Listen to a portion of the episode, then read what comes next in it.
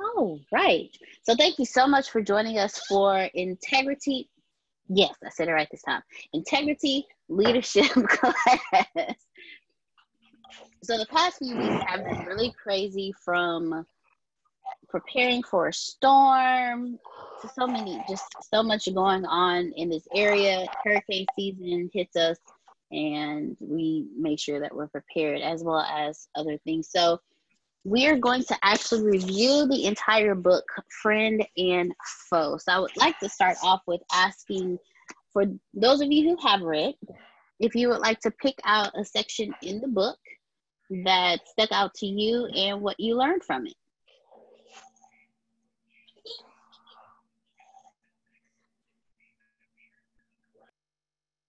All right.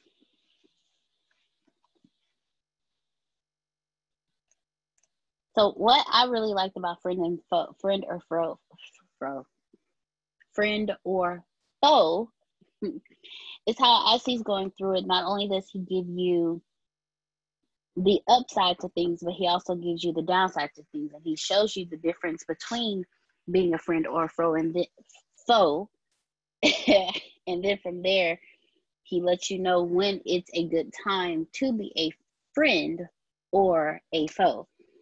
So, who would like to? Is there something that anyone would like to point out in the book that caught their attention and would like to share it with us? Go ahead, Ms. Reese. Hey, Grace. I just wanted to ask for the, the book again since I don't have it.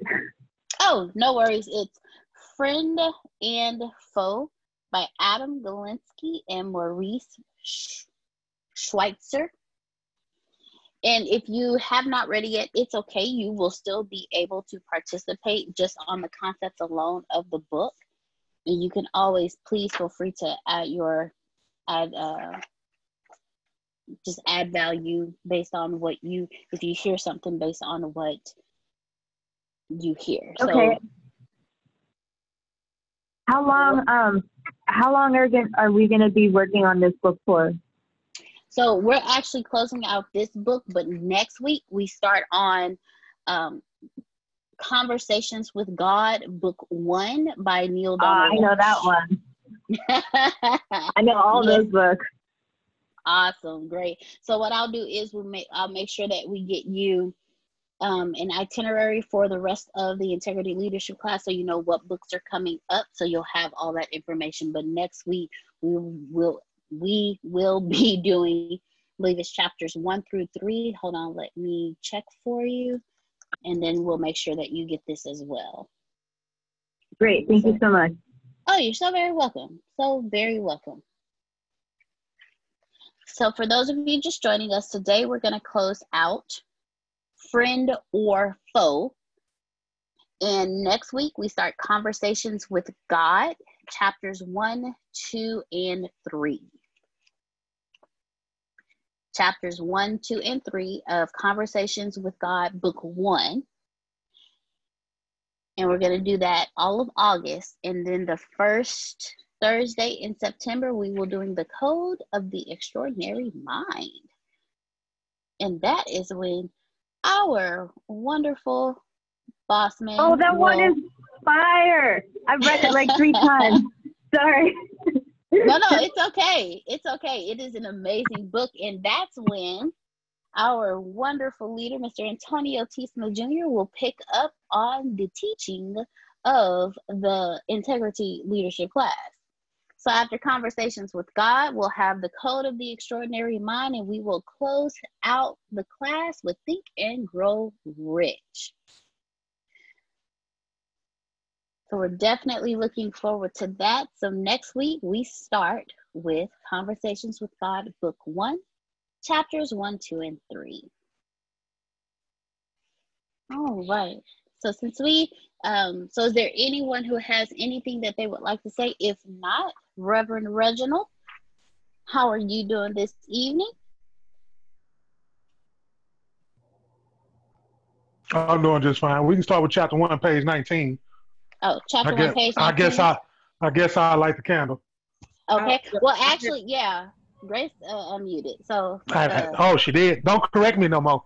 I, I told you, you. I just got we just got back together and you corrected me already. I didn't say anything. We only Yeah. we only six minutes into the into the call and you corrected me. God, I'm glad I have you on my side to correct me. Okay, okay. Lord, I wanted to start. off- I had something on page, on page five. on page five, in the introduction, at the bottom where it's talking about striking the right balance. And Oh yeah. saying the ongoing tension between competition and cooperation emerges from three fundamental sources. First, resources are scarce. Second, humans are social beings. And third, our social world is inherently unstable and dynamic. And it talks about the three different fundamentals. And with scarcity, it gave the example of Black Friday, the day right after Thanksgiving, where, well, and because it, talks about cooperation and competition. Well, at Black Friday, everybody's cooperating by standing outside, waiting for the doors to open, and oh yeah, yeah, yeah, and you know, beat the doors in, all that kind of stuff. But as soon as the doors open, they trampling over people. It's competition time because I got to get to this TV that I want. I got to get to this PlayStation now. You know what I'm saying? When resources are scarce, there's a time to cooperate. There's a time to compete. And then they talk about the second part, which is the social aspect, where humans are inherently social animals. They gave the the uh, example of siblings, how siblings can be friends and siblings can be foes. And when siblings are friends, it's called brotherly love. But when siblings, when they co- cooperate, they are it's brotherly love. But when it's competing time, that's sibling ri- rivalry. You know, as we talk about that. And uh, then the third one was social. Hold on, what was it called? Uh, oh, unstable and dynamic. And I forgot the uh, I forgot the example in that one. Oh, I'm sorry. The exa- the sibling rivalry and then brotherly love. That's the unstable and dynamic. Um, oh, and the social one is when you know when we're cooperating because we're so, social beings. We love just getting together, hanging out. But then when it's when it's well, that's cooperating. But when it's competing time, oh, we love to gossip. Did you hear about sister so and so? There you go. So that's just, that's what stuck out to me. Yeah, I I agree because because when I read that about gossip, I was like, hmm, gossip can bond you, and at the same time, gossip can make you a friend, or gossip can make you a foe. I love it. I love it. And then the sibling, the the brotherly love and that sibling rivalry. It's amazing how it can easily just shift from one to the next. You can have the wrong type of conversation. You can have you can have the wrong type. You can be you can not have a good mood. Say something in the wrong tone to your sibling, and you instantly have sibling rivalry versus the brotherly love that you had before. So it's amazing how things shift. And and then the Black Friday example, I was like, wow, that was crazy. So thank you, Grace, very much for giving us your input and in, in how and what you got out of the book in just the first few pages. All right, so uh, Reverend Reginald. Yeah, yeah. Let's let's continue to stay. Let's continue to stay right where we at before I even go into my notebook. First of all, we need to talk about when we was in this office and we had this piece of paper on the wall and it had numbers on there. And me and my sisters, we are cool, calm, and collective. We have the greatest time together. But if you let a Mitchell or a Sandals get a sale on me, oh, it is going down. It is it is phone time. Do you understand me? They all know. What's my favorite saying? Y'all know y'all got me messed up. That's not what I say. I'm, I'm I'm keeping it in integrity right now. I'm keeping it all in integrity right now. But that ain't what I said when we was in the office. Y'all got I go in my little corner and I ain't talking to them until I get a sale. And when I get a sale, I make sure they know that I got a sale. They gonna know it. Period. I come there on the phone while I'm wrapping it up, wrapping it up nice and loud. So that reminded me when they say that brother and sister, sibling, rival. Yeah, that's us to this day. Today, right now at 6:41 on my phone, Central Standard Time. y'all got me messed up. Still. You understand me? Hey man, say man, y'all got me messed up still. You understand? Uh, Sister Sanders, you understand? Go ahead. I understand. All right, all right. So I love you. Don't you correct me no more this phone call. Miss Mitchell, how you been, Miss Mitchell? I've been great, see. Reverend Reginald. How have you been? Let's Yes. I've been all right. All right. I see you, Jerome. Nah, you ain't gonna get away. All right, now.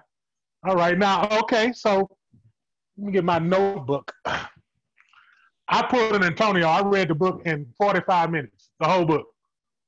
Yeah, I, I channeled my inner ATS lion, and I it was actually good though. That's why I read. See, look, let me tell y'all something. Y'all get a little. When the book good, you can read it like that Yes. when the book good. You understand what I'm saying? So and, and and it caught it caught my attention. So I had no choice, you know. Plus I had no choice twice. But at the same time, I, at the same time, I enjoyed. I even called him today and told him that I enjoyed it. So let's get right into it, shall we, please? Let, Page 19. yes, sir. It says, chapter one, chapter one. Pull out your books and turn to page 19. Hold on, let me get my reading glasses. Y'all think it's a game. Get my reading glasses out. Yeah, we going to school today, people. Totally. Give me one second. I want you to turn to page 19, chapter 1, and it says, The areas that matter to you the most are the same areas where you are likely to feel the most threatened and most Mm. threatened and most motivated by competition from others. So I put why. I want to know why is that. Anybody, y'all, if y'all want me to read it again, I can. I can put my glasses on the tip of my nose and I can read it again just like this right here. Brother Bernice, right here. The areas that matter most to you are the same areas where you are likely to feel the most threatened and most threatened and most motivated by competition from others. Why is that? It's a good is question. open. Yeah, it is. It is. It is. Great question. Yes. okay, the areas. Okay, so take the three of us. So at, at the time, sales matter to us the most, the three of us, right? So we feel the most threatened when one of us got a sale and you, the, okay, you had us messed up. Okay, You- Yeah. y'all, y'all, you know, either y'all had me messed up, we had Deanna messed up, or we had you messed up. Oh, That's very right. messed up. All the way. but then we felt threatened, but it also motivated us to go and get a sale. Okay. That's a good example. That's a good example. The areas that matter to you the most are the same areas you are likely to feel the most threatened. I believe Why? Why? another. Why would you feel most threatened? No. Like why? Why? Why would you? Because you feel like somebody gonna be better than you at what you better at. Exactly. Yeah, yeah, and I would feel like a failure if I didn't, you know, because it matters a lot to me, and I feel like a failure if I don't get it done because it matters the most to me. I'm writing this down, Grace. On, on another note, on another Uh-huh. note, the areas that matter most to you are the areas that you have confidence in. So when someone comes along, Can't nobody tell you nothing. Is that what you're trying to say? no, it's not that. Come when on. you have Come on, come on. you have the most confidence in an area, Can't nobody gonna- tell me nothing. you're gonna feel more threatened as well when somebody starts tapping into your confidence. So There if go. I'm confident that every time I get on the, that I'm the the top seller in the company, and then here you come and you gonna start selling, I'm I, I'm more threatened in that area because you're now you're tapping into my confidence. I'm the top seller, and now you're selling just as much or more than I am. We got a problem, but at the same time, it is going to give me more motivation because you got Mhm. me all the way. I, I, I, I hear your tone. I mean, we Okay. We we on a integrity phone call. This is I bring it down a little bit. That's I feel threatened. was was Okay. scared over here. That's your whole tone, everything. And when you mm, look, when you make, when they get, when you get, yeah, this for you, Yeah. it's a wrap, Jack. Hey. you know, if I if I talk about, you know, uh, if I'm the newcomer who's being a comedian and being an author, I got Jerome messed up. What you talking about? yeah, Okay? yeah. You know, If I come talking about etiquette, if I come talking about etiquette and I'm the new person on the scene, I got I got Talisha messed up. Okay. All the if I way. talk about getting sales and you know with with gyms and things like that, I got Monica messed up all the way. Okay. Yeah. I'm just Mhm. Okay. You heard All it. right. Mhm. Yeah. You got me. Save big on brunch for mom, all in the Kroger app. Get half gallons of delicious Kroger milk for 129 each, then get flavorful Tyson natural boneless chicken breasts for 249 a pound, all with your card and a digital coupon. Shop these deals at your local Kroger today or tap the screen now to download the Kroger app to save big today. Kroger, fresh for everyone. Prices and product availability subject to change. Restrictions apply. See site for details.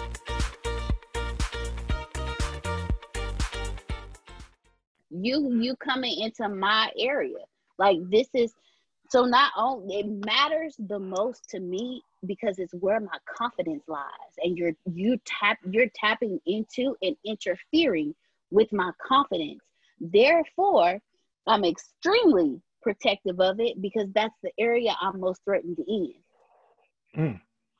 Territorial. Yeah, me, you know, me and my sister Grace, me and my sister Grace, we got a saying. We listen to, we have a motivational song, and the song tell them, so the song says, okay, this is this is how we, me and Grace, this is our favorite song. But the song start off saying, after I slapped him, then I told him. so so I, I, that's how I feel that you feel like is why I brought that up. It's like after I slapped him, then I told him that I'm the best seller around here when when when you start speaking, Miss Mitchell. I just wanted to point that out to you. But hey, ain't nothing but like a friendly, you know, you know, when I first stepped in in that church house and and made my first phone call, I remember I was young pup. I was wet behind the ears, and I messed around, made that phone call, and got that sale. I seen y'all faces. I remember y'all faces. Yes, yeah. because you wasn't Look at supposed him. to do that Look you at weren't him. supposed to How- walk in out He didn't even know sale. what to say. He didn't even know what to say. you wasn't supposed Yeah. to do that. Me and Grace was the sellers. We was For the years. ones bringing in the we. That's it was right. us, and then here you come out of nowhere and gonna make a sell on the first call. You know how many Uh, calls I- it took us to get to our first? These Uh, and a male, a male. You know, let a male come in here and, and do that to y'all. and it's us, it's the y'all. sisters, the sisters that can hold. Man, look. but that taps into somebody's confidence. It's like we It have that did. confidence. Like it's us. We the ride or dies. We here. We busting our butts on these phone calls. We getting the sales, and then here you come. It taps into that confidence level because we up here. yeah. But then somebody else comes in, you tap into that confidence, and now there's a threat. Like, hold on, hold what you got. You doing the most right now. But at the same time, but at the same time, because we also have the awareness of, man, look, we all one up in here. If he make a sale, we all make a sale. Let's get this right. But he still got me messed up if he gonna make more sales than me in a day, and then it becomes a healthy competition.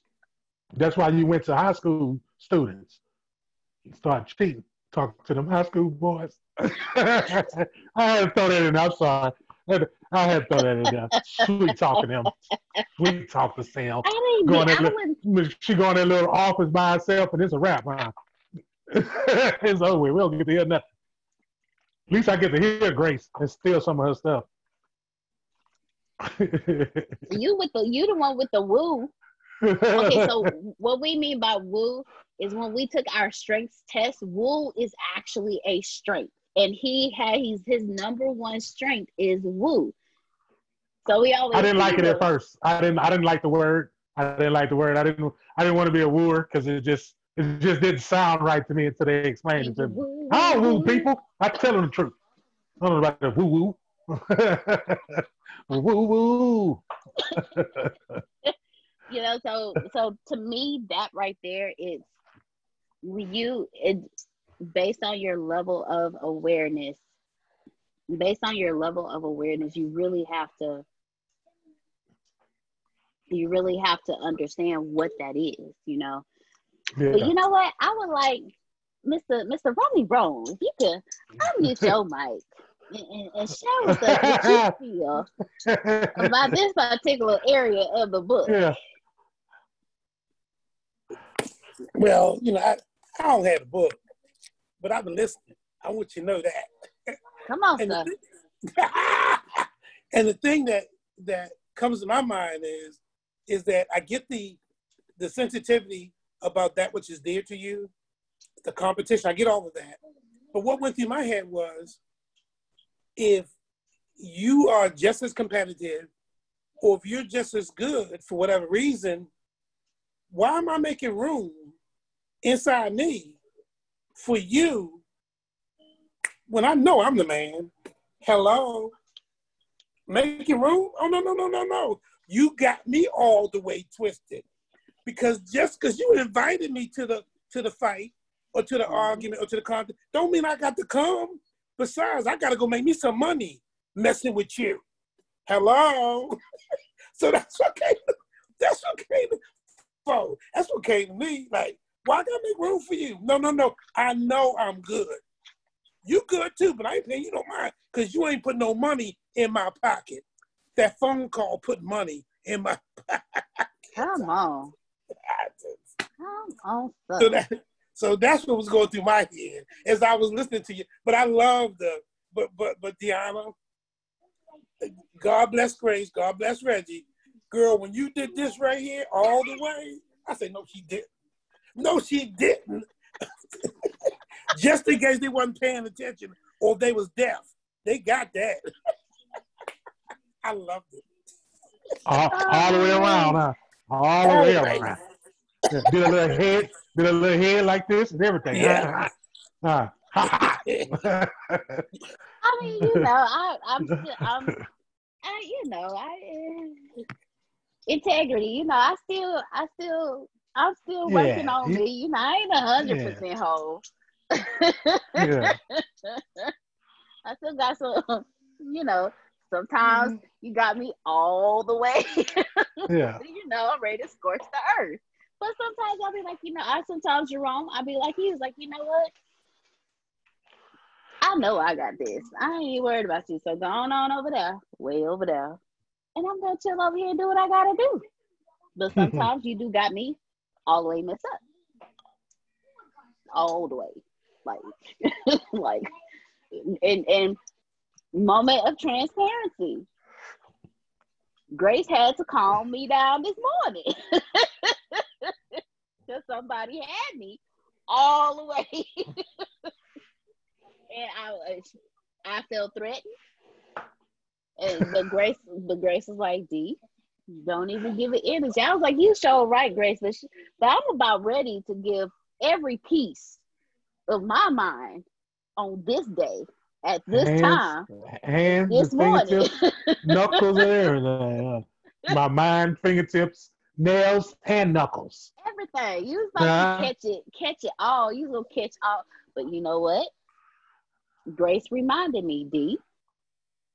And there's no reason for you to even feel threatened about that. Just chill out. You don't need to. You don't need to feel threatened about it. You good. Just it just you and what I in what I did do indirectly is use it as motivation. If this person ain't ever gonna be able to say nothing else again. Hmm. So I'm gonna pass it back on over to you, Reverend Reginald. All right. So so we're gonna stay in the same little arena in the same little chapter before I go to the because I got one chapter I really want to touch. I, I but I gotta wait. I gotta say that that's gonna that's the that's the, the main point. But okay, now it also talked about competition between companies. So but they use an example with uh Duke and North Carolina. Well, I happen to be a sports fan, and I happen to love watching Duke versus North Carolina basketball, and they're so close to each other. One year, one won a championship. The next year, the one won a championship, and then they go back and forth. Some win, some, and and and what it does, it just bring out, it just, it just bring out the best in you. Period. So, you know, they, they compared that to between companies. So I put, you know, competition between companies. How do you feel about it? and I, I, I use comparison Duke versus North Carolina and how competition motivates you. So how does how does that like how about another business like ATS? How does how how does that motivate you? I like you know somebody that's well, better yet, whatever you are strong in, if you're the life coach, if you're the motivator, if you're the author, whoever you are right now in this phone call, how, what motivates you about somebody else you know that's doing the same thing about you? How did that motivate you to be better than them, even though y'all in the same area?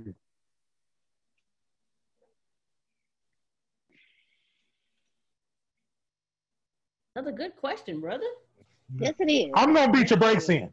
I'm just gonna tell you that right now. I'm gonna beat your Good brakes in. Oh, oh, I'm gonna beat your brakes in. You're not gonna beat me. You're not gonna beat me. Ask Antonio. He didn't play that game for 95 years. 95 years. He be he had to look. First, look, hey, first he had to beat me upside my head, right? Now, when he beat me upside my head, he drove me to the hospital and they said I had diabetes. He beat me so bad.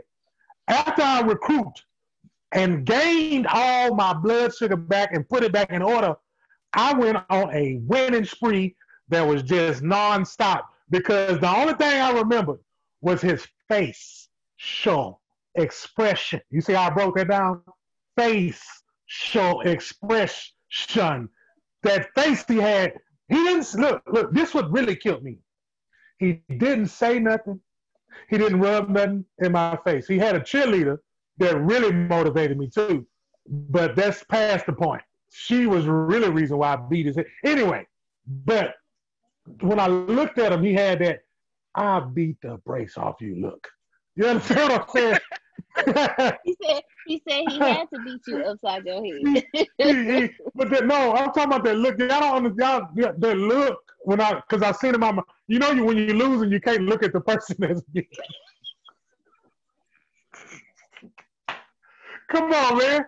You cannot look at the person that's beating you. How can you? They are beating you at what you are good at or great at, and they beat you at your own game. So that motivated that motivates you to. I gotta go practice. I had to go buy me an Xbox. I had to go buy an Xbox and go play at home. And when I got real good, that's when I came at the house. You gonna catch this 90 degree angle. And he caught that 90 degree angle. And ever since I beat him, I won't play him again until the guards tell me that it's time to beat his brakes in again. So that's the example I wanted to give. And I wanted to hear from somebody else's perspective. I want to hear from somebody else's angle. How does that motivate you when you when you that the other person is just as good as you at what you do? Go ahead on, Jerome Jerome.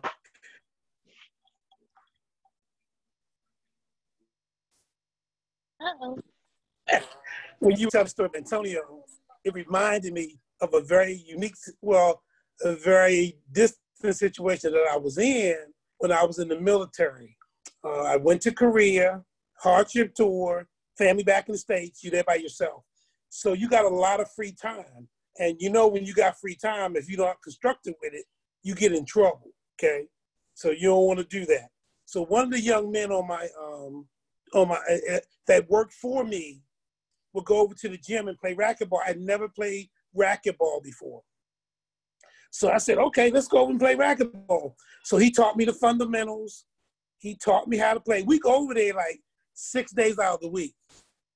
And every day I went to the gym, he spanked it. And not only did he spank it, he coming to work the next day and tell everybody that that that works for me how he spanked it. Okay? And you better know he loved every minute of that. And they'd be like, sorry, sorry. He I said, Yep, he sure did. Yeah, he sure did. Yes, he sure did. Then in about maybe four months, it took me about three months to get it together. Then at about four months, we come in the next day after playing, he ain't got nothing to say. And the people notice, like, wait a minute, every day he been coming in here talking about how he been spanking that behind, spanking that behind, spanking that behind, but he ain't say nothing today. So then somebody said said something to me like, "Hey, son, Red, did y'all go to the gym yesterday?" Oh, absolutely. Y'all did? Absolutely. Well, how did it turn out? Ask him. He got all the mouth. and he mumbled, uh, he beat me. He, now, I only beat him once at that time, but I beat him. And I kept my mouth closed so I could focus on playing and being competitive because I like winning too. And when I spanked that booty, I took all that internal satisfaction and I enjoyed it. And then when he came in the next day and didn't open his mouth and say that I whooped him, I said, Ooh, no, he didn't. He got me all the way. and I sat there and politely did like this. Now here's the feast of the resistance. Eventually I got better, back and forth. He could beat me, I could beat him. And just before I left, I could beat him a little more than he could beat me, but he could still beat me. He went to Fort Riley, Kansas. About four months later, five months later, I'm visiting a friend at Fort Riley, Kansas, who knew him because we were together in Korea. And I say, isn't so isn't Gomez here? He said, yeah. I said, give him a call. he called on. I said, you gonna meet me at the gym, Gomez? He said, yeah. We went to the gym. We played five games. He didn't stand a chance. I told that booty all up, and I loved every minute of it. Because I don't want to talk about it. I want to be about it. Show you right. So that competition, it motivates. I'm gonna talk smack, but it motivates me, especially if I know I'm good. So thank you, Reggie, for because I just remembered that story. I tell you, yeah, and it was humbling. It was very humbling as his leader to get whooped every day and him coming in bad mouth. That's and right. Yeah. As, as the leader, as the he was the head. That's right. He didn't want to look at another controller. He didn't want to touch his remote control. yeah. Yeah. Yeah. I feel it. I feel it. That's right.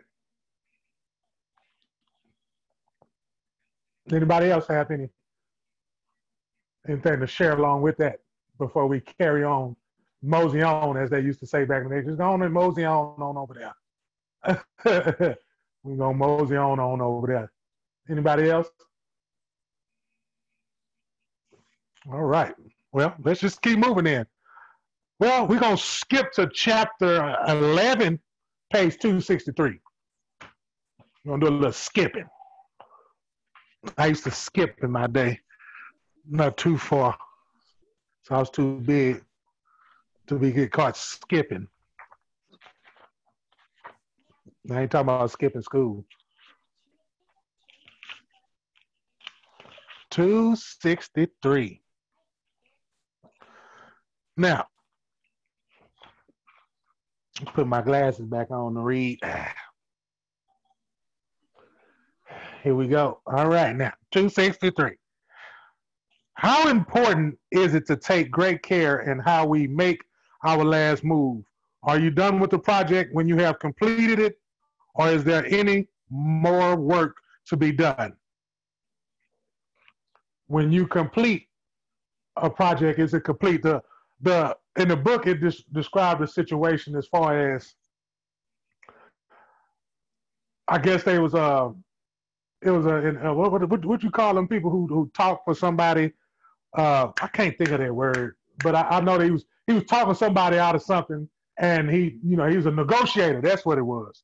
That's what it was. That, yeah, don't correct me, Miss Sanders. I know what I was talking about. Uh, negotiator, right? And uh, he was negotiating, but you know, he did this job one time, and another situation had came, and they called him again to do it, and he had to do it the same way he did it the first time because he said the reason why he did it that way the first time is because his his job was not done. Which what he meant was, what he promised the guy that was in trouble, what he was going to do was let him talk to the reporters. But you know, the, the, the, police and everybody, they wanted to come take him in. They wanted to come bring him in, and, and they wanted to arrest him. They wanted to get it over with. It was taking too long, and they wanted to get over with. But old boy said, no, I promised this guy this, and I have to do this. And when he done it, the guy finally gave up after seven hours of long standing off and demanding what he wanted, right? But the man didn't do nothing but get like he went to a mental institution and he got you know fixed up or whatnot. So it was another situation, and they called the same guy in. And the reason why they called the same guy in because his job was not done, because they know how such of a well job he's done over there, how he can do in the same situation. And he did the same protocol the same way and got the same results for the next person.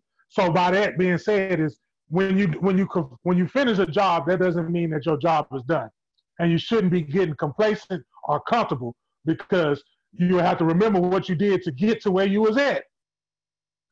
You had to remember what you did to get to where you was at because it was a process. You had to go through seven hours of negotiating and talking somebody down off a skyscraper and hurting themselves. You had to go through all that, and you have to remember that because you can't just say, "All right, I've done my job. That's it," and then another situation come up and you forgot how you did it, or you get cocky like we do in a, in a business, or get complacent and then go in there with our head and our chest up and mess up the whole situation because we think we got it.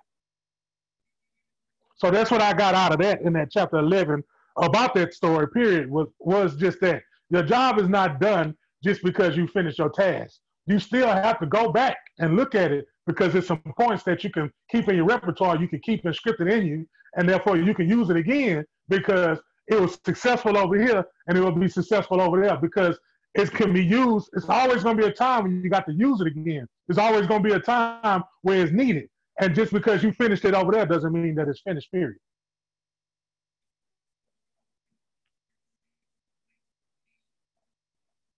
So anybody have something similar like that?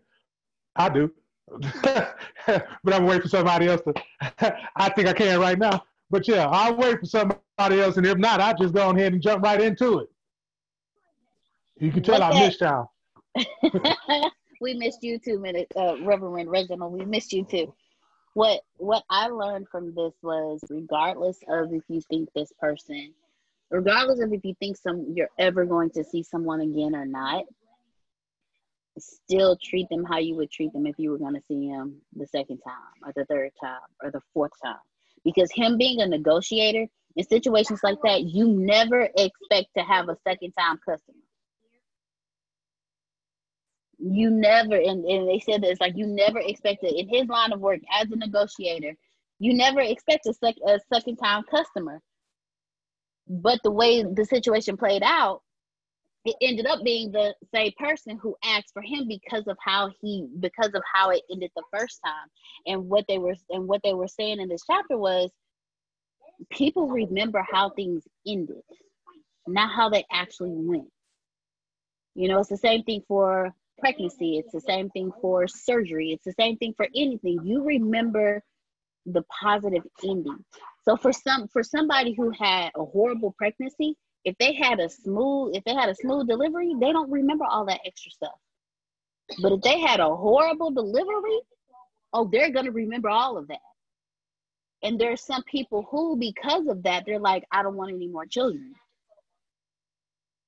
you have some people who have gone through surgeries and they've had wonderful turnouts and they're like oh yeah you know my surgery was great. But if they had to do if they had that same surgery over and that and there was more pain following it they would never want to have it again just like having a tooth pulled. If you had a tooth pulled and you're like oh man that was nothing you know and they're like oh we're gonna have to pull another tooth you're like oh yeah go ahead come on let's do this because that first time you you don't remember, you just remember being high, waking up, and you was good. But if you had your tooth pulled and the Novocaine wore off before the painkillers kicked in, you're going to remember that. You're going to remember the pain, and you're and when so and if a doc if the doctor ever tells you, man, okay, we're gonna have to pull another tooth, you be like, man, look, I'll just I'll work it out.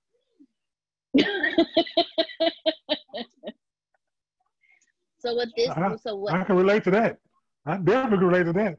I had to get a tooth pulled in this resort I was staying at on 5700 in Galveston called the uh, Galveston County Hotel. And uh, the, the dentist name was Dr. Yankum. And uh, I think he has that name for a reason because Dr. Yankum, he didn't give you nothing. He just he just took the thing and just ripped it out your mouth, and then they gave me a Tylenol 100. And a Tylenol 100, I don't even think they make them. But what is a Tylenol 100? I, I was in there crying. How you know what? I don't want no more teeth pulled out. I don't care who pull it out. Ain't nobody touching my teeth. I'll pull them out myself. I ain't going through that. That's what that book was talking about. But they call it out. Well, I can't say that word. I, that's why. That's why I didn't want to say that word because I knew I was going to tell that word up. Y'all know what word I'm talking. Colonoscopy. Colonoscopy. Yeah, yeah. That's why you ain't saying neither. You ain't slick. Colonoscopy. yeah, you said it now. You said it now. Yeah, I should have let you say it first. But that's exactly what he was talking about in that chapter. How how how, how to you know try to make it not so painful. So just in case you know you have to do it again. But you know, pain make you remember stuff. That it, y'all supposed to shout.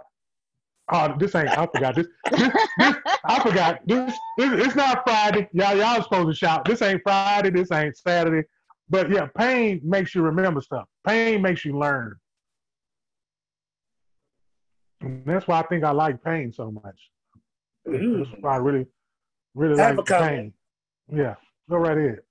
Along those same lines, and, and we're in the sales business, um, and you guys definitely make calls for sales. What I thought about along this along this line was, is that when you're good, and when you make the sale and you do well, or people put you at that level because you do well, the thing you can't afford as a salesman, or to me, to me to be a good salesman, is to take your confidence or to take your ability for granted. Meaning that you you you get someone to agree and they sign up and say yes, give that to me, and then you go for the upsell, or you go back to sell them another product, and then you take for granted based on how you felt before that that, that you got this. I got this. They, they, they're going to buy from me again. And, and what I mean by that is you, you're not checking to say, when I talked to them the last time, was there something, even though they bought from me, that I missed? Or even though they bought from me, I could have did that better. And now that I'm getting a second chance, I'm gonna make sure I don't make that mistake again, or or I'm gonna confer to see if things are still in the same atmosphere that they were when we last talked to make sure that I can go back where we were before versus taking for granted that I'm gonna get this sale because I got it the first time. So that's what was going through my head when, when you when you talked about that. All right. Thank you, Mr. Romy Wrong. Thank you very much. Reverend Reginald? Yeah, uh, that sounds about familiar too, as far as when, when you make sales, you know, you can you get that in your head that you can absolutely uh, sell water to, to, to a drowning man. But uh, at the same time, you know, uh, you, just, you, you just you got to remember what got you to where you was at. And, you know, just remember what got you there. Remember, remember the pain. Remember the, the good times, the bad times, and and and take that with you. You know, and and at times it's good to be competitive, and sometimes it's not good to be competitive. Sometimes you got to sit, and and it's not losing, but you just got to sit. You know, uh, if you're very competitive like I am, because I don't want to lose to checkers to my mama. So I mean, that's just me. I I I, I don't care. We playing tic tac toe, SOS, mama. You can't beat me. I know you. You know, I know you burst me out, but uh, you got to understand this. I'm going to beat you. Okay, and that's just how it is. You know, sometimes you just you gotta let a mama make it. So that's what I'm trying to learn today, especially when we play Connect Four the next time. I'm gonna let her win. I just want to share that with everybody. We're gonna hold you to that. Thank you. I'm gonna let her make it. He, he said that just in case he loses. well, I'm gonna let her, I'm gonna let her win. I just told you I'm gonna let her win. So what I, you know, that way y'all know what happened. Like, oh, he let her win. That's right. Mm-hmm. oh man. and that, but you know, in that same, was it that chapter? Trying to remember what chapter it was they were talking about the ah yes in that same chapter reverend reginald Eleven. be careful when you smile I did not understand when I first went until I read the the chapter until I read the section. I was like, oh, because you can be happy, but if you don't watch how you smile, you'll make the other person think that they got cheated out of a good deal or that you got a better deal than they did. I did not know that. Me, I so y'all know me. I'm gonna close the sale. I was smile like, ooh, yeah, I got it. Not because I'm getting a better deal than you, but I closed the sale. And you don't know how hard, you don't know how many phone calls it took me to get to this close. But what it t- but what what that taught me was when you express satisfaction in the way it it it, it, it clearly says on page 266 it's the one two three it's the third paragraph and it's the last sentence it says you can express satisfaction that a deal has been reached but be sure not to look so happy that the other side believes that you took them for a ride I didn't catch that until I started reading further along. And I was like, oh, that makes a lot of sense because Jerome, me and you were talking. We're working out a deal. You got a great deal. I closed the sale. We go to shake hands, and you see this huge grin on my face. See? You see that facial expression? I'm excited I got the sale, but I'm a little too happy. So now you sitting here, so oh, okay, you why you smiling like that? You What's really going teeth. on? You show too many teeth. You can only show you can only show four teeth. If you show more than four teeth, like if it's five teeth, oh, you got over on me. Yeah, because you know how some people don't for real. Some people think like that, man. That see, Yeah. she, hey, her eyebrows was too high.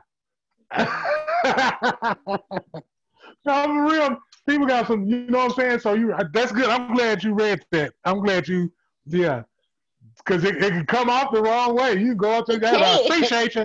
Well, wait a minute. That's you gave me too much It love. can. Yeah. They even used they even used a good example in here for George Bush. Yeah, they did.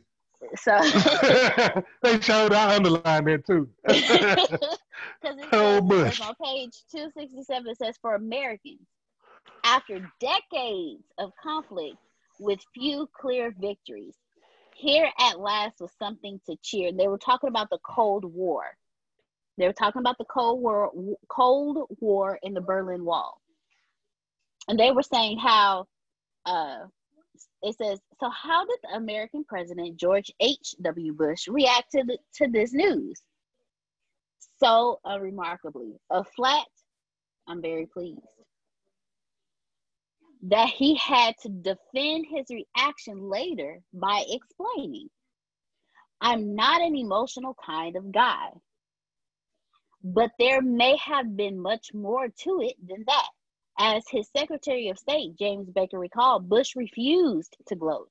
Bush knew that he still needed to work with Soviet leaders and that gloating would have made future deals more difficult.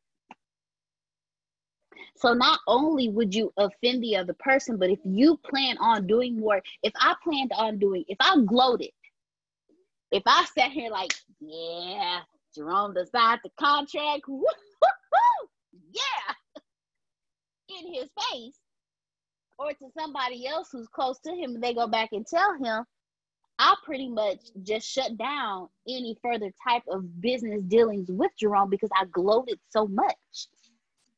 When I could have just simply been like, "Thank you, Mr. Red. It's very, it's very nice doing business with you." Simple as that. And then behind closed doors, when I get home, I jump in my bed and be like, "Oh, yeah, oh, yeah. well, can't nobody hear me." Oh, unless, oh, unless you say, "Oh my God, I am like so happy for you. You have no idea. I know you made the right choice, and I'm happy for you." Thank you, Miss Carol. That is another way to approach it. Tell, tell, show the other person just how excited you are for them. But you have to be careful, and and because of who I am, that really rung a bell with me because I'll be quick to be like, "Oh, I'm so excited! Yay!" Oh, so oh oh, so you get over like what what I show an excitement because I'm excited that I close the seller. I'm excited for you. If I don't express that, like Miss Carol just did, Miss Carol just said, if I don't express it appropriately, I could potentially lose future business with you. But you you you can actually you can actually get away with that. You can actually get away with a little clap and a little dance move. Let's take me for an instance. I, I can't get away with that. I can't. I can't do that. They gonna think that I done cheated them out of every dime that they deposited. I bet not ever. After say I do this right here, it's a wrap. They gonna want their money back. They gonna want their money back right now. And I definitely bet not do this here or none of that there. They gonna report me to somebody. So I have to be. You know what I'm saying? It, it's all like I say. Your teeth. You can only show four teeth. Remember, put this on the little chat. Four teeth. You can only show four teeth when you make a sale. You show five they're gonna want their money back. If you over six foot four and you do any move or gesture with your hands and happiness, they're not this this because you got to be six six. You got to do it big. You got to be like you did. You not. You know what I'm saying? You got to. Hey, appreciate what you. You know I'm saying? You got to be you know soft spoken because you're big. You can't show too much excitement when you do that. Too much excitement. You can't. You can't do that at all. Mm-mm, no, you can't. But then, even then, Reginald, I have to be careful because I won't be taken seriously ever again. Whereas I may be able to get away with that, someone will look at me like, "Oh my goodness, she's such a child. I will never do business with her again." It's already I already sound like I'm twelve.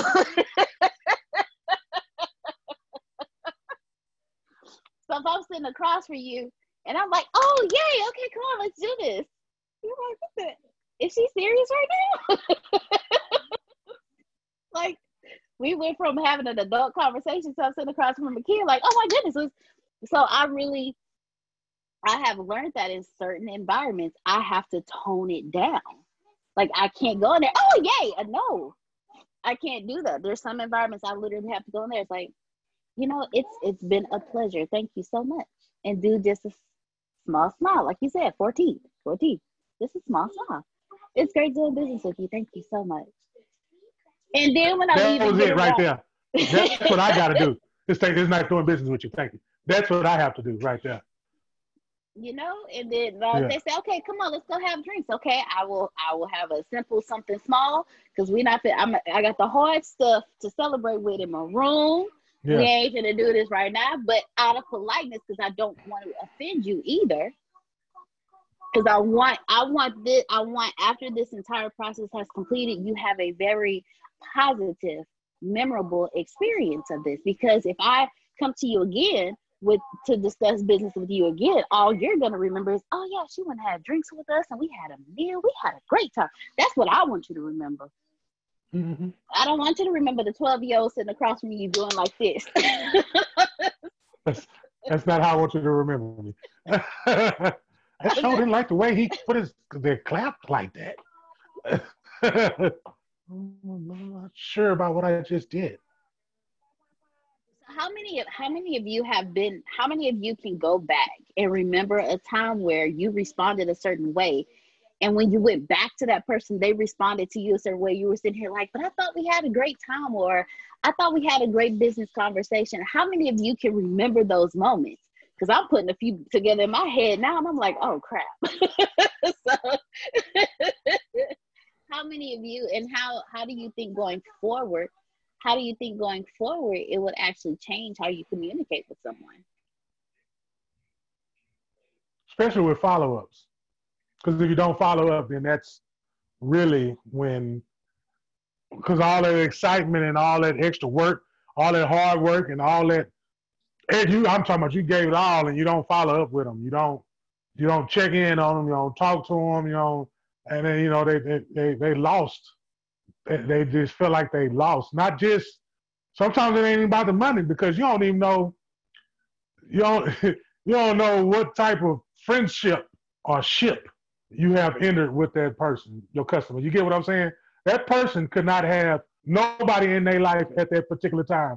And you conversate them with them so well, you talk to them so well today, and yeah, and they mind that they, hey man, that's my friend, and you did not check on your strong friend. You did not check. You know, that makes them feel, man. I'm makes them feel some type of way. It, it really does. It messes with their psyche. I just thought about that. Look at everybody thinking too. Look, look If all you- them thoughts. if you if you treat all of your customers no matter who they are how you feel about them emotionally at that time if you treat them all like they are your best friend they're going to feel that energy and it's going to take it to the next level so as you're in it you know it's just like you got to just resonate there and just instead of thinking up here well I don't like the way she said that. I don't like the way he turned his head. I don't like this. Instead of doing that, just make believe that, you know what? That's my best friend. He got quirks, he got, you know, whatever, but that's still my best friend. And if you come across in your mind, just for that time that you're dealing with them, the energy is going to be a lot different when when you're responding back and forth and you're corresponding with them. I'm so very happy you said that, Miss Carol. Excuse me. Because it, brings two things. With what you just said, I want each and every one of you to think, how can you scale that? It's, it's really easy when you have 10 customers, but what if you have 100 customers? What if you have 1,000 customers? How can you scale that for them? But then it also brings me to a book that I was reading, and I'm trying to remember which one was it, if it was The Untethered Soul, which one was it? Where he, they were talking about, so when you feel a certain way about somebody, you know that little voice that's always in your head? Make that voice a person that's sitting right next to you. Would you really want to be the friend of the person in your head? So think about how you make others feel. So that very same thing Miss Carol just said, instead of sitting there and saying, I can't believe they did that. I can't believe they said that. Like how Grace had to tell me this morning, D, don't get that energy. Because honest to God truth, if I would have taken the person in my head and sat them next to me, and everything, everything that person in my head was saying was sitting next to me and saying, I would have told them, Can you please just shut up and leave me alone? Like I would have honestly said that. But because it was in my head, I didn't even think to do that. But when you make the when you make the person in your head the conversations that you have with yourself in the head, the voice that's not yours coming out of your mouth, but the one in your head, make that person, make that voice an actual person. And think about if half the stuff that came out of your head came out of their mouth, would you really be friends with them? And that'll help you with how you view other people. That'll help you with what Miss Carol just said, because you would look at them a lot differently if you really looked at the person that was in your head having that conversation. Yana, can I add to that? Please go ahead. Majority of the time, when people, whatever they're thinking, their face expression shows it as well. So sometimes your face expression is louder than your thoughts. Mm-hmm. And the reason why I'm saying that is because it can be vice versa. For example, if you're in an interview and the interviewer tells you, hey, so tell me a little bit about yourself. And so you get to selling yourself. You get to telling them a little bit about yourself. And then at the end, they have nothing to say. They're just looking, or they're looking down. They never look at you in the face. You could tell that there's something wrong. Automatically, the communication is broken, the engagement is off, and you just ready to get out the interview. You could tell right now the energy is not right. So vice versa, the person that is uh, having the interview may say, I don't want to work for that company. Their, their energy is not right. So it, it can go both ways. That's all I want to share. No, thank you. Thank you very much. Because that brings us right back to the conversation in the book. Just as just as you you can smile at the wrong time, watch some facial expressions. Cause I I know I and it took me a while. It took me a while because sometimes Grace to she'll text me. She'll be like, "D, you all right?" Because we'll be on a training and my face will be looking crappy. I'll be like, every time she texts me, I'll be like, okay, you gotta fix your facial expression. Because it could have been something that happened early in the day. I could be multitasking on I ain't supposed to, and I'm zoned into what I'm working on, and it looked like it looked like I'm upset or something. I man, it could be a lot of things. Grace can tell me when I'm sleepy. I be thinking I sometimes I think I'm doing a great job. I'm sitting up here like, and Grace will text me, D, did you sleep good? and I'll be like, dang, great. And that, that's like when y'all see me reach for my coffee and drink it, I either got a text message or I felt myself looking sleepy or I saw myself in the camera. like, oh, I'm looking like let me let me add some caffeine in my system real quick. But the facial expressions are just like those smiles. If I if if I really don't want to close a deal with you, but I know I have to close this deal or my company's gonna cut me, and I'm like, it was pleasure doing business with you. All that in itself is like, no. Go ahead, Mr. Ramiro. Do, the, do their face one more time. Do their face one more time. One more time. Oh. it was a pleasure doing business with you. Oh, but uh, Fake. It was. It was, Oh. man. That was horrible. Uh, it started with what, what Miss Carol said, um, but it flowed through what Talisha and uh, Deanna said. Um, you know, being we're in the sales business, what hit what hit me was, you know, Antonio's talking about us, you know, starting about this our business with that one to a thousand customers, but we're gonna keep it going to five thousand and, and so forth. And then it hit me as your business grows and as you grow with your business, you know, you can't remember everybody. So if you treat everybody with the same respect that you want to be treated with, and you're actively listening, as Ms. Carl was saying, that that's what's inside of you is going to come through, and your customer is going to recognize that and feel like they're special and feel like they're important, and then you don't have to worry about that. But if you're just like, I'm getting a sale, I'm getting a sale, I'm getting a sale, then they become a number or they become an objective versus becoming someone that you care about. So if you're treating people the way you want to be treated, or you're treating them like they're special, that's what's going to make the difference. Because you can't remember everybody, especially as you grow and especially as you expand.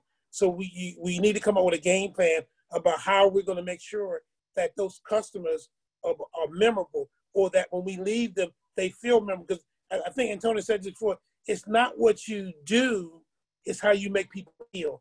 That's what they remember the most. How did you make them feel when they were done? So important, so important. So just wanted to share that. No, so you just summed up the entire chapter. Oh, my You just summed know it. No, you did great. And Go you ahead, know, what you were saying is right. And not only that, but if you think about the sale, Jerome, I'm talking to you. If you think about the sale as though I'm helping another person,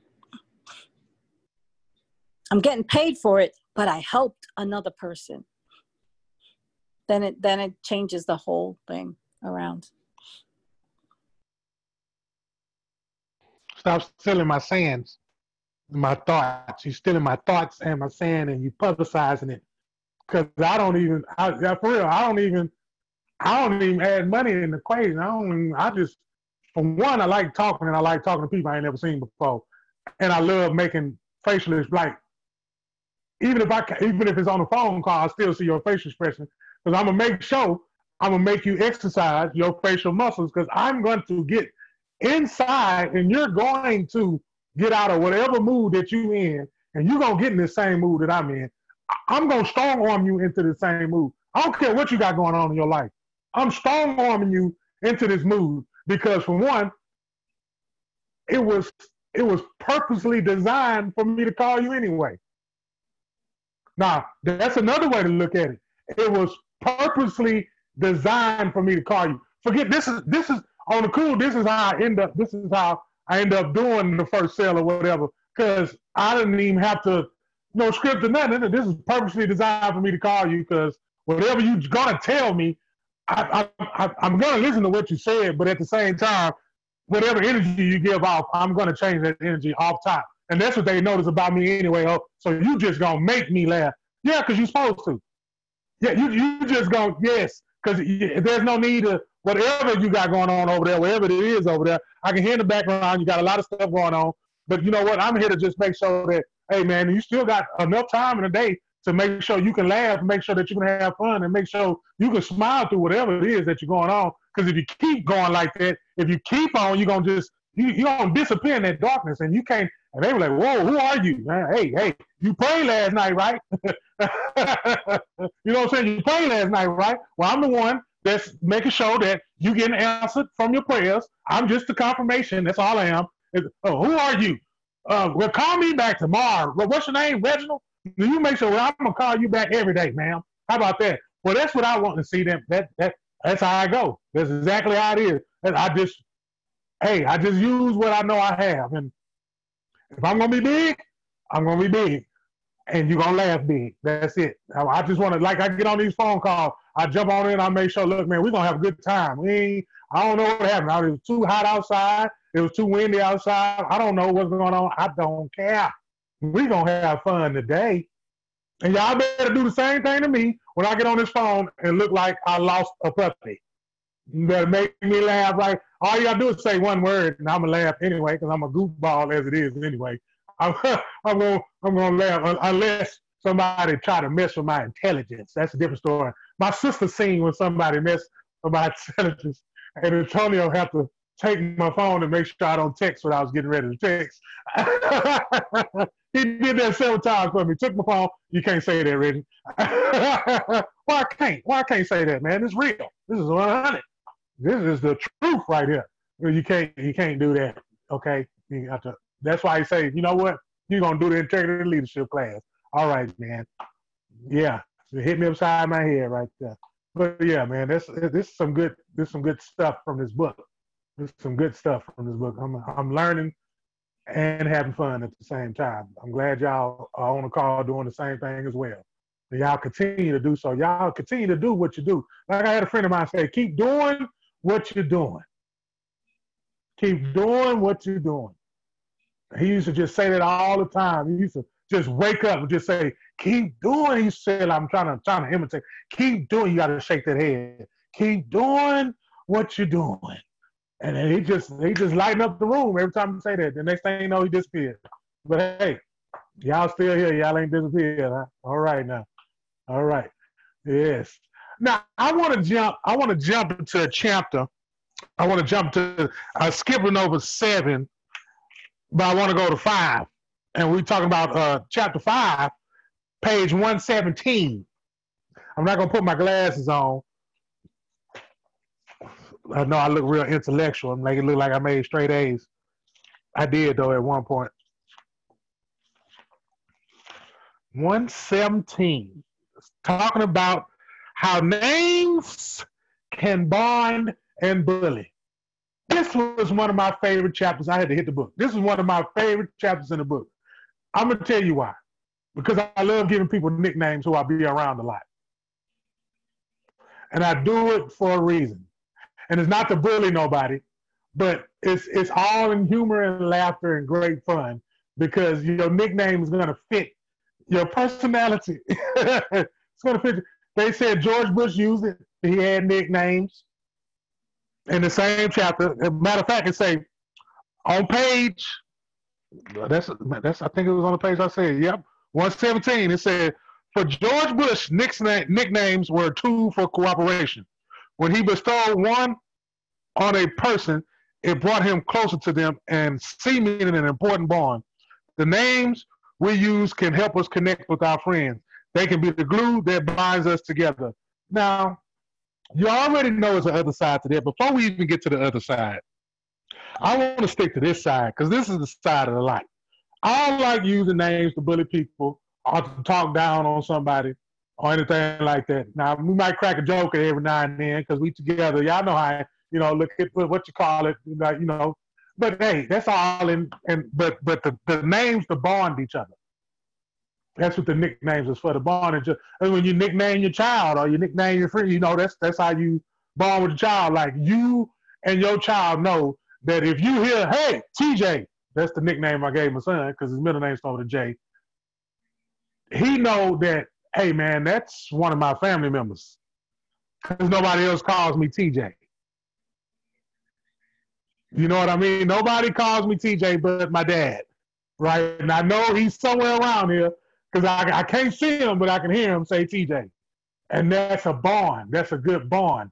And it's the same thing if you in a group and and you know you you got to build a relationship. Can't just dry give somebody a name. you can't, because you know they might have bad experiences with names. You know they've been probably been called all kinds of names. You can't just, but you know you you've been around somebody long enough, and you know you can. There, there you go. There you go. There you go, Grace. I'm not gonna call you out, but you know your nickname. But you know your nickname, and uh, you display it every time I come over and do Bible study. How you want me to move the sign because you can't reach it. My arm length is long enough. I can get it out there. She can't change the light bulbs. Anything like that. That's that's why she called me. But uh before we get to the the other side of the names, how do y'all feel about the nicknames with uh bonding each other? I know for me, it I lived by a nickname. To this day, if I hear anybody say Didi, I already know what part of my life that came from. I, I see your facial expression, Jerome. My maiden name is Dedrick. My first name is Deanna. They both start with D E A, D E A. So from, and I got it in kindergarten, which was crazy a good friend of mine in kindergarten, she couldn't say my name. She's like, Can I just call you Dee And I was like, Yeah.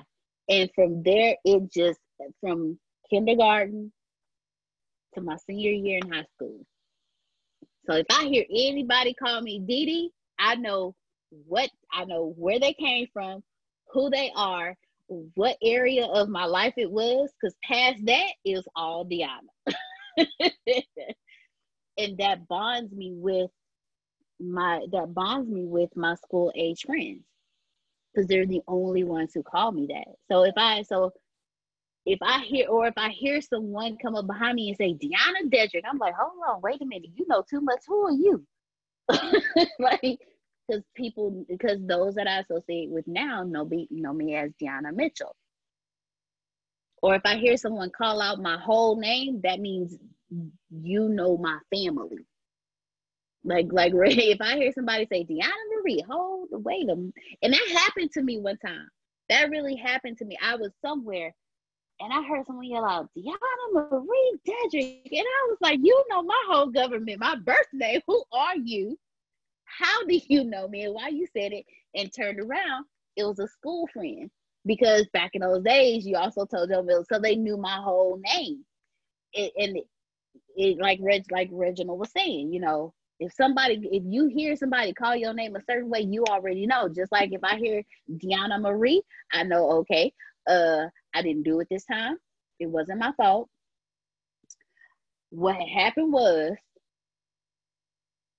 if i hear deanna i was like oh crap what did i forget to do? Like it like, yeah yeah i think that's a galveston thing too because uh, nobody in galveston calls me reginald except for my family. My family will not call me Reggie. They will they refuse to call me Reggie. So when I hear Reginald, I know that's my people. I know that's my family. Now, my name in Galveston is Reggie Paul. They say the whole name, Reggie Paul. Hey, oh, you know Reggie Paul? The Reggie Paul. They do the whole name. That's just like Didi. Like you hear Reggie Paul, you already knew what type of life he was living in and everything. Hey, hey, hey, hey, hey, what? That's Reggie Paul. Dog, dog, uh, that's the guy we want to hang with right there. Yeah, Reginald. That's a that's that. Yeah, you want Reginald. you don't want Reggie Paul. That's right. Hi, D. Yeah. No. Dee Dee had alter ego. We gonna keep both of them where they Reggie Paul had them ideas, but I had them bite ideas. Mhm. Yeah, you're right there in trouble. Yeah, and, and like you said with family, one side of my family calls me Deanna, the other side the other side of my family calls me Deanna. So if I hear it said a certain way, I know which side of the family calling me from a distance. You know, so it's but nicknames do bond you. Nickname and Grace. I call Grace Gracie May, and I tell people quick, can't nobody else call her that but me. That's my nickname for her. If I hear you saying it, we got a problem. And Say Grace say it one more time. Say it one more time. uh-uh. Because I'm I, not gonna- I'm not gonna say it. That's your word. I just want to hear it one more time. I call her Gracie May.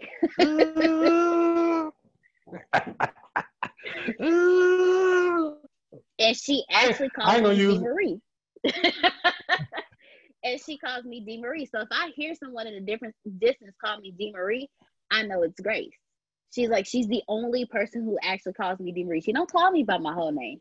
She called me D Marie. So I know I she put it in text message, if it's in an email, a message online out, Facebook message, I don't care where it's coming from, it's D Marie. That's our bond. D Marie, Gracie May. You know, so so names really do bond you, just like names with your children. You know, I call my son baby, he knows I'm talking to him. But at the same time, I, he knows I also understand he's he's becoming a big boy because I also call him my big boy. You know, so it, names do bond you. names do bond you. You know, so you have to be careful with that. You know, names bond you to a time. Names bond you to a time in your life. They bond you to people, but they also bond you in business. So that's why you also have to be careful with what your name means in business too. Good point. Good point. Can't use Reggie Paul in the business. And use Dee You, Dee in you business. can, you can, you can. You hey, this is Reggie Paul. you you sure I made that sound professional? This is Reggie Paul. Calling on behalf of ATS. I gotta say it like that. You gotta say something. Yeah, this is Reggie Paul coming from the ATS. How how you doing today, man? Okay, that's fine. I'm not. oh man. so let's get on the flip side, on the other side of that coin. Let's say in the next paragraph, I say, but not everyone uses names to make friends. In fact, many names are tools that our foes use against us. As children, we are told that sticks and stones may break our bones, but words can never hurt us. But this isn't true. Words are often the preferred weapon of bullies, and they can hurt us a lot. Mhm. I, I, I agree, but I don't agree, and I'm gonna tell you why I don't agree. Because you only answer to what you are. So if somebody call you something, and you answer it, you just gave them power to call you that. Like if they call you that, and you say something back, well, uh, uh, if you don't say the words, I just want to, you know, I, I ain't trying to stuff. Words can't. It, you can cut- look. I'd have been called everything. I play sports. My coach is called you everything. You understand what I'm saying? They called you everything. I'm sorry.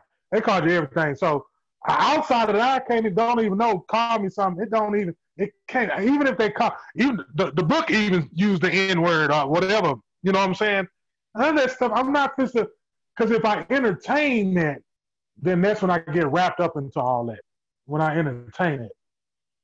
Period. So you can keep the names over there, like even if it's somebody that you know call your name, you're like, all right, man, they was just a little upset. You know what I'm saying? What I'm saying? I mean, we didn't talk. I didn't probably cuss them out before or whatever, you know. But at the same time, the words just you can't just you can't get me with that. You can't get me to the word unless I just feed into the energy on that. You can't just drive call me something and I'm like, man, I'm not there at all. Well, why did I respond to it if I wasn't there? You ain't call me by my name. I'm gonna answer if you call me by my name. If you can't call me by my name, I'm not gonna answer you. And I believe if I don't answer you, that's gonna piss you off even more than what you already are. If I don't answer you. But if I entertain you, that's what you wanted me to do in the first place. That's why you called me that name. I just had to let that out. Jerome, I'm Jerome. Oh my gosh. Reginald, wrong Mhm. person. Um, We do look alike. I just got a little bit more hair. what was I gonna say? Um, Something about some names. You was gonna call me a name. yeah. Okay, so now I'm gonna call you. no, I was gonna say that it. I believe it's the level of maturity you you are with that to be comfortable with people. Uh, I was gonna say that. I was gonna to say you that. Yeah. um, for you, you've grown up with that, right? For example, for me, growing up hearing the N word, being called the N word every day, and then I go back around and we play, we play that name. My brother called me little nigga, you know, like stuff like that, or or we play around like that. But then when you go in a different culture or a different or different area group, and you say that, and somebody get ready to chop your throat off, you can't get mad because you're not realizing that what you said was offensive because you're so used to it. hmm So you have to understand that certain people, certain words you say, they don't take it lightly. It may bring up some wounds for them. It may bring up hurt. It may bring up memories. You never know. So for me, like to say, you still can't call me a B. Don't care who you are, you just cannot call me that. Um, because I feel offended. You know? Um, and you were right. It, it takes that maturity until I get to that level where I'm mature enough to say, okay, they ain't talking to me because that I'm sure not a B, right? Until you get to that that level of maturity, it's gonna always bother you. Is that oh my gosh, what do you call that when something keeps bothering you? You you just you're not healed in that area. And until you heal yourself and break down those layers, it's gonna continue to bother you. So I for me when it comes to name calling, it's a hurtful spot. it's a hurtful spot. Um, and no, it's not okay for you to call me no other name than my name because you, you you're diminishing who I am. I've been called so much growing up. So if you call me anything else, I don't know who I am. If I start repetitionally hearing you are Talisha, you are this, you are that, then that builds my confidence to know who I am. So if somebody do say something like you, like you were mentioning, then since my, my level of confidence and maturity is up there, then I can handle whatever thing that anybody else throw my way. But if you constantly being treated that way since you were little, and that's all you hear, it's hard for you to, how can I say it? Altogether, just in a nutshell, you just gotta have maturity on that level to be able to take other people's name calling. Because some people won't even ask you, can I call you this? They just start calling you. And you be like, wait, what? No, I didn't say you can call me Lil Shorty. No, I didn't say you can call me TT. No, what you doing? You didn't even have my permission. Better learn how to say my name correctly. That's just it. That's all I want you to say. And my daughter tell you, honestly, my daughter, she tells me, I have so many nicknames for her, Nat Nat. Her, her middle name is Marie, but I call Maria, right? And one day she told me, she said, Mommy, I don't like when you call me Maria. Mommy, I don't like when you call me Maria. So I have to learn to back off and understand her emotions and realize that's not what she wants me to say. And I'm glad that she's only seven years old and she can be able to voice her opinion to me because then that means she can go in the world and do the same thing. But that's all I had to say. Thank you. I know a lot of people that can't take that B word neither. Men and women. It's a, it's a, it's a code. It's a code. When people live by code, they live by that code. You got to respect that code. That's that's another thing that I learned. You got to respect that code. When you're in that culture, when you're in that atmosphere, you got to respect that code. You got to understand where you're at. You got to understand your surroundings. That is part of that maturity, but that's also part of you paying attention to, to everything because another another another group can say the same word you say to to your another group would say the same thing that you'll call or call call somebody else or call you the same thing that you call that group. You can't get offensive or get mad at that person because you sit up there and call the other person that. So it's like you still got to respect your area or where you're at. And, if, and like I say with that code, because again, man, people still live by code. That's that's real. That's not made up. It's a code that they live by. Hey, man, don't call me that. And when you me, there's gonna be consequences. And you'll know, because some people they don't give you a chance to, hey, explain it to you. They just gonna do what they're gonna do to you. Because like you said, you that that's a wound. That's some type of wound. And you don't know that. And hey man, you don't you don't want to open them can of worms, period. You know. So that's why I say I, I respect that. I, I, I have no choice but to respect that. Point blank, period. Because a lot of people, like my son, just like your daughter said, I gave my son a nickname, and he told me at the, at that early age, "Hey man, I don't like that nickname. I don't, I don't like that nickname at all." So you know, hey, we'll switch it up. But I'm still gonna remind you when you start acting up. If you keep on acting up, I'm when I call you that, then that means you're acting up. You understand what I'm saying, son? And I ain't had no problems with him no more because I threatened him with that nickname. and with that nickname, boy. You better you better get it right. But man, it is a code. These words, they words will hurt an individual who's been hurt by words. And if you have grown in an area to where words don't mean nothing to you because man, this is just a lot of stuff I learned about, especially English, especially English. This, this don't even mean nothing. Like Hebrew and Greek is really, you know what I'm saying? Like that's what you really, those are really work. This is English stuff, man. You, you break down some of these. If you find out like the real word of some of this stuff, you'll be surprised. And and it's one word I would like to share tonight. While we are, it's N E G U S, and it means kings. It means king. And we run around and say it and don't even know we call each other king. But in the dictionary, the other word that's put out there is saying that we slandering and we calling somebody else something negative when that's not even a real word, period. And so when you get education on it, you get knowledge on it. When you get knowledge on it, then that's when you know, hey man, some of these words, I can't, can't, I can't, I can't miss me with all that. If that's the game that you want to play, you want a word play, then go on there and play that game. But I'm a little bit more ahead of you on that one, partner. You understand what I'm saying? I'm way two steps, and I'm glad. You know what? It took a lot of it took a lot of me doing the wrong thing to get to where I'm at. It took a lot of me calling people names when I shouldn't have called them the names for me to get there. I ain't just not call nobody name. I, I call you all kinds of names, especially when we're in that little moment. I'm gonna give you what you're looking for. You deserve that name because I'm trying to hurt you. That's that's all the reason why we're just trying to hurt you. That's why they say words hurt, especially when you're trying to use them as a hurtful situation. But again, that's all in the same chapter. It's, it's in the book. We didn't we didn't drift off. It's in the book. It's the bad words, good friends still still there say, hey, matter of fact, I even put a star by say, so sometimes name help us bond with others. This is my reading voice. So sometimes names help us bond with others, and other times we are bullied by them.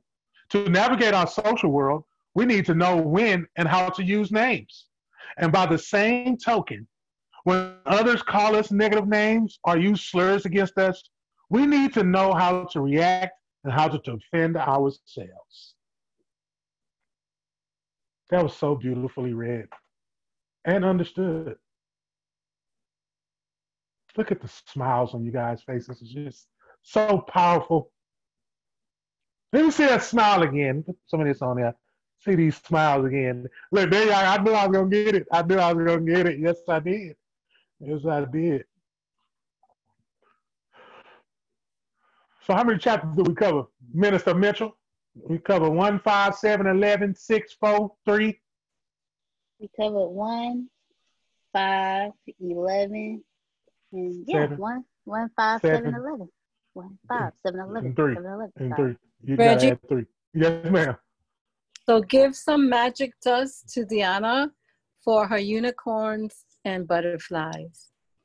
Her unicorns and butterflies? She yes. can get some of that dust. Where she got the unicorn at? Where's the unicorn at? That's a magic. Oh. It's, it's, it's, it shows up for her. Oh, for her? Yeah. Okay. I wanted a unicorn. I think I can ride a unicorn. I think I'm a special, u- unique person. I think I deserve a unicorn. You are a unicorn, Reggie. I want the unicorn with the wings on it. That's the only way they come. Oh, okay. Some of them don't have wings. It's the male one. That's the only way they come. Okay. Do I need to get my daughter in here to explain to you what a unicorn look like? Oh, Oh man. Oh man. The unicorns that I saw my kids draw, they don't have wings on them. Hush. They only come with wings. And them. they have no wings, I'm just telling y'all, I'm just telling y'all, man, my kids drew a unicorn and didn't have wings on. But they're going to school this year. They counterfeit. They from China. Oh. I'm gonna tell them that too. Yep, fake unicorn's daughter. But she's going to kindergarten this year, so maybe the wings will get added on. I don't know, cause you know how schools are. They may not teach her the appropriate way to draw a unicorn. L.A. Morgan will. Yes, you know what? L.A. Morgan will. L.A. Morgan will. Talk, talk, TT talk. That's all you got to remember. That's our elementary alma mater. yeah. Yeah, names, names. Oh, names can. Wow. Yeah. All right. So, Reverend Reginald, well, what, what's the next chapter?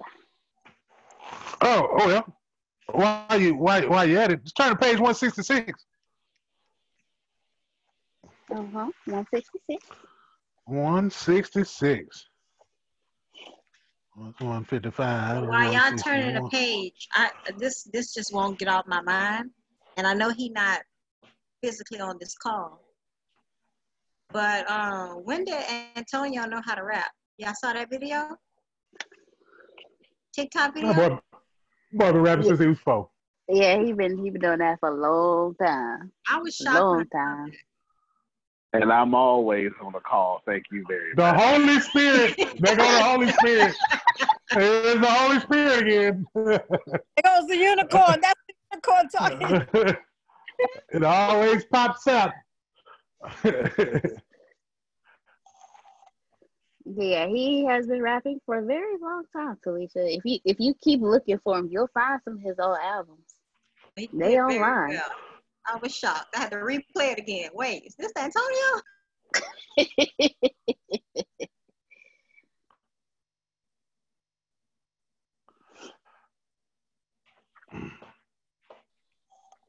okay, well, while we're on 166, let me point out what I put. I say, let me read the paragraph and then put what I had wrote on it. It say, why? In, no, in the preceding chapter, we described trust as a cooperative tool of friends. But by trusting others, we also make ourselves vulnerable to deception and exploitation by the competitive intentions of our foes. In other words, deception sits at the intersection of competition and cooperation. Deceivers pretend to cooperate but compete instead. And then the one I put the little asterisk by I say, why do we deceive? And how can we detect deception and prevent being exploited by our foes or even taken advantage of by our friends? That's a good one, especially in, in the workplace. especially especially in the really good one. workplace. Yeah, or, or outside of uh, an environment period. We also introduce a new approach to thinking about deception. Deception can be a cooperative tool, though we are taught that lying is unethical and harmful. We challenge this belief and explain why some lies actually help us build trust and cooperation and can even be considered ethical. Let's talk about that. Let's talk about that right there. That's That's, That's it. right there. Yeah, yeah. That's That's. I had to stop. That's not entry level stuff right there. No, no. That's that's let me read that again. We also introduce a new approach to thinking about deception. Deception can be a cooperative tool, though we are taught that lying is unethical and harmful. We challenge this belief and explain why some lies actually help us build trust and cooperation and can even be considered ethical. How is that?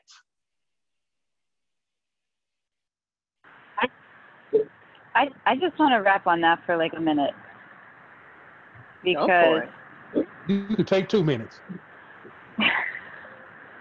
so most of my life, I've had this I've had this policy like honesty is the best policy, right?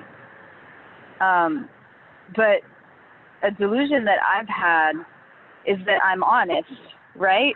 Because there's things that like I think I'm being honest about, but I'm just being really thorough. I, I might be go I might be going like a little bit off track here, but like honesty and thoroughness are two completely different things and they're not necessarily always useful and applicable in a situation, especially in a sale.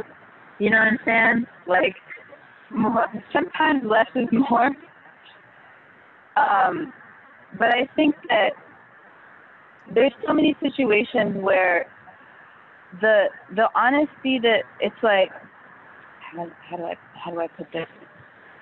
Um, we can believe that something that we're expressing is is honest, and because we have an emotional connection to it, it's like we're the heralders of some kind of divine truth just because we got our feelings attached to it without sort of like looking outside and recognizing that that's not a truth that other people resonate with.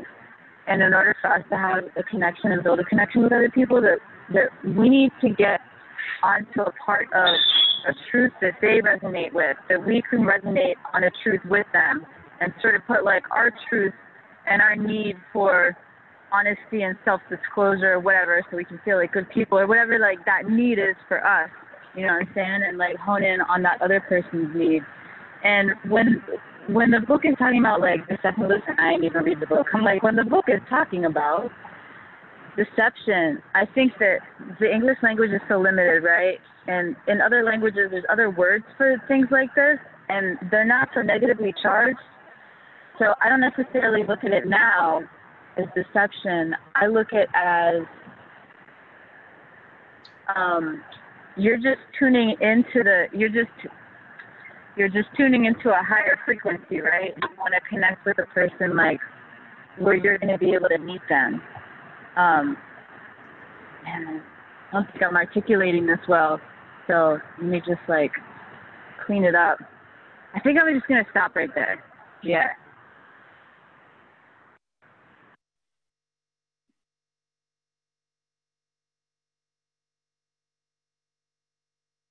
Right, Miss Reese. I, I, you didn't have to stop. Okay, so Miss Reese, please feel free to continue. We are actually a group of people that, as you talk, we can we talk the same way. so so we do under. So if you keep going, we will we can put it together. So please feel free to keep going. Like we're we're we're actively listening to you. I, I appreciate it. Okay, like I'm putting this, you know, because the thing is, is like, this is something that, it's like, you know how you have these different levels.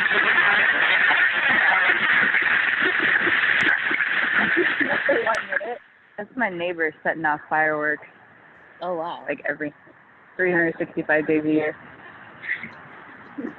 um, just that kind of neighborhood. So, um, like what I what I value so deeply and truly, and what I think is sometimes like this gift that I'm giving to somebody else, or like some kind of like realization or recognition of something that I've had.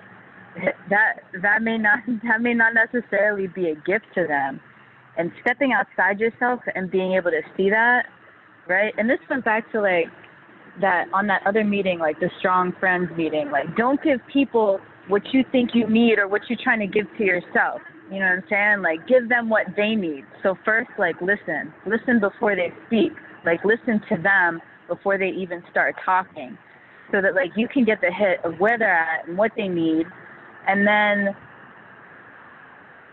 and then frame whatever it is that they need, right? That you need to like manufacture, create, or pull out from yourself or channel to them and provide for them in a way that's accessible, in a way that is framed in a way that's relatable for them.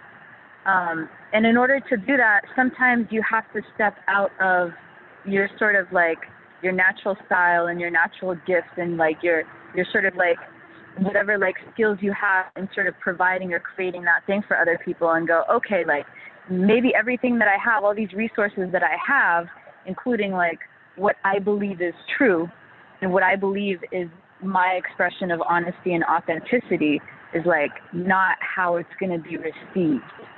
And like I need to reframe that.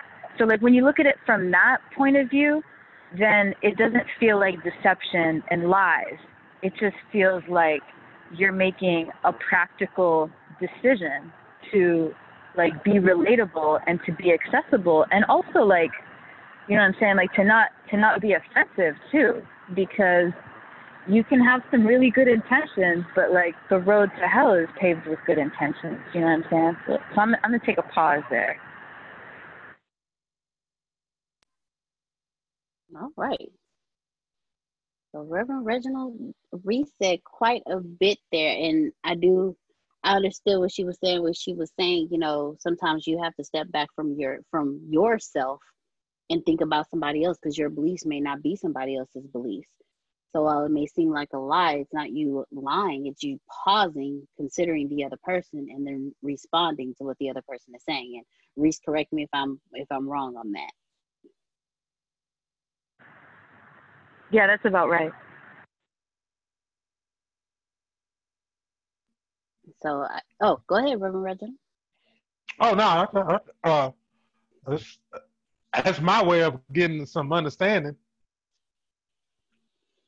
especially when when it come to you having a conversation with somebody else, and when it has to come to lie. I mean, like lies to me, this is if it's not fact.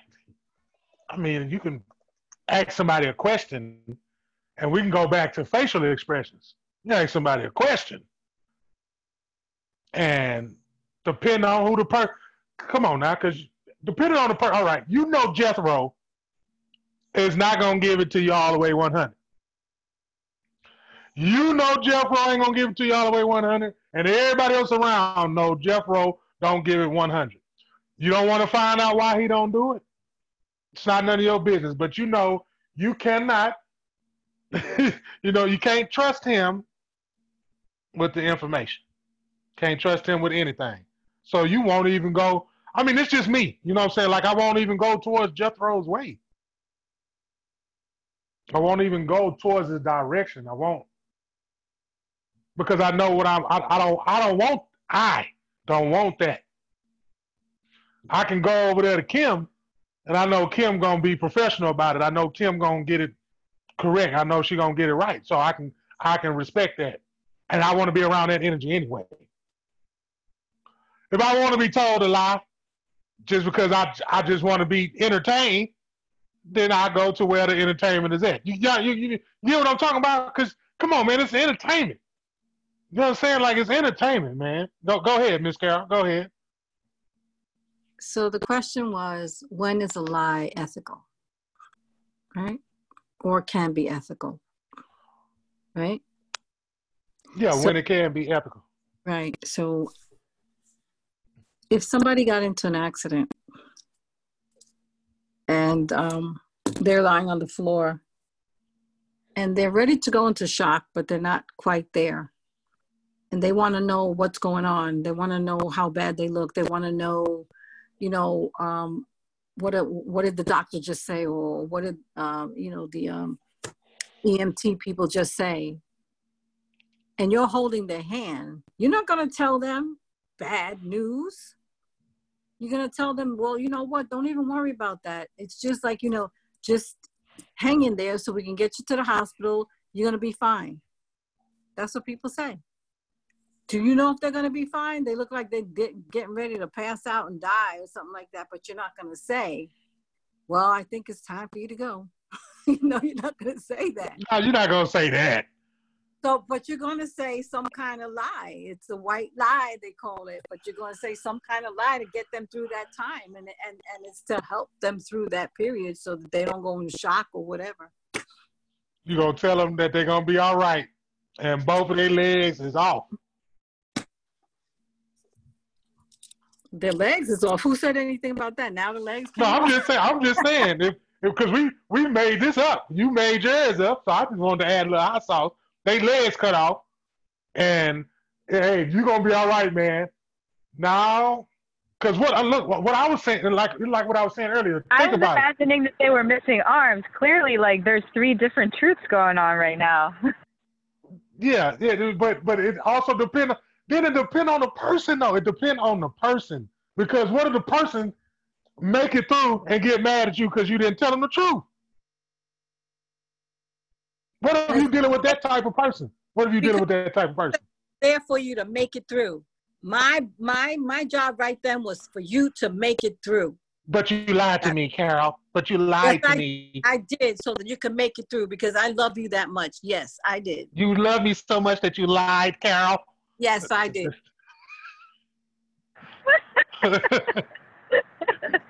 Yeah, I know we got that. You know that friend is out there though, is what I'm saying. Because th- this is this is what I'm saying is this is knowing the knowing your atmosphere, knowing who you're around, and knowing personnel. Because apparently we talking about somebody that we're close to. Because if it was somebody that you weren't close to, of course you're gonna say you're gonna make it. You're gonna be all right. You understand what I'm saying? Because you there, comfort and you support. Because you there.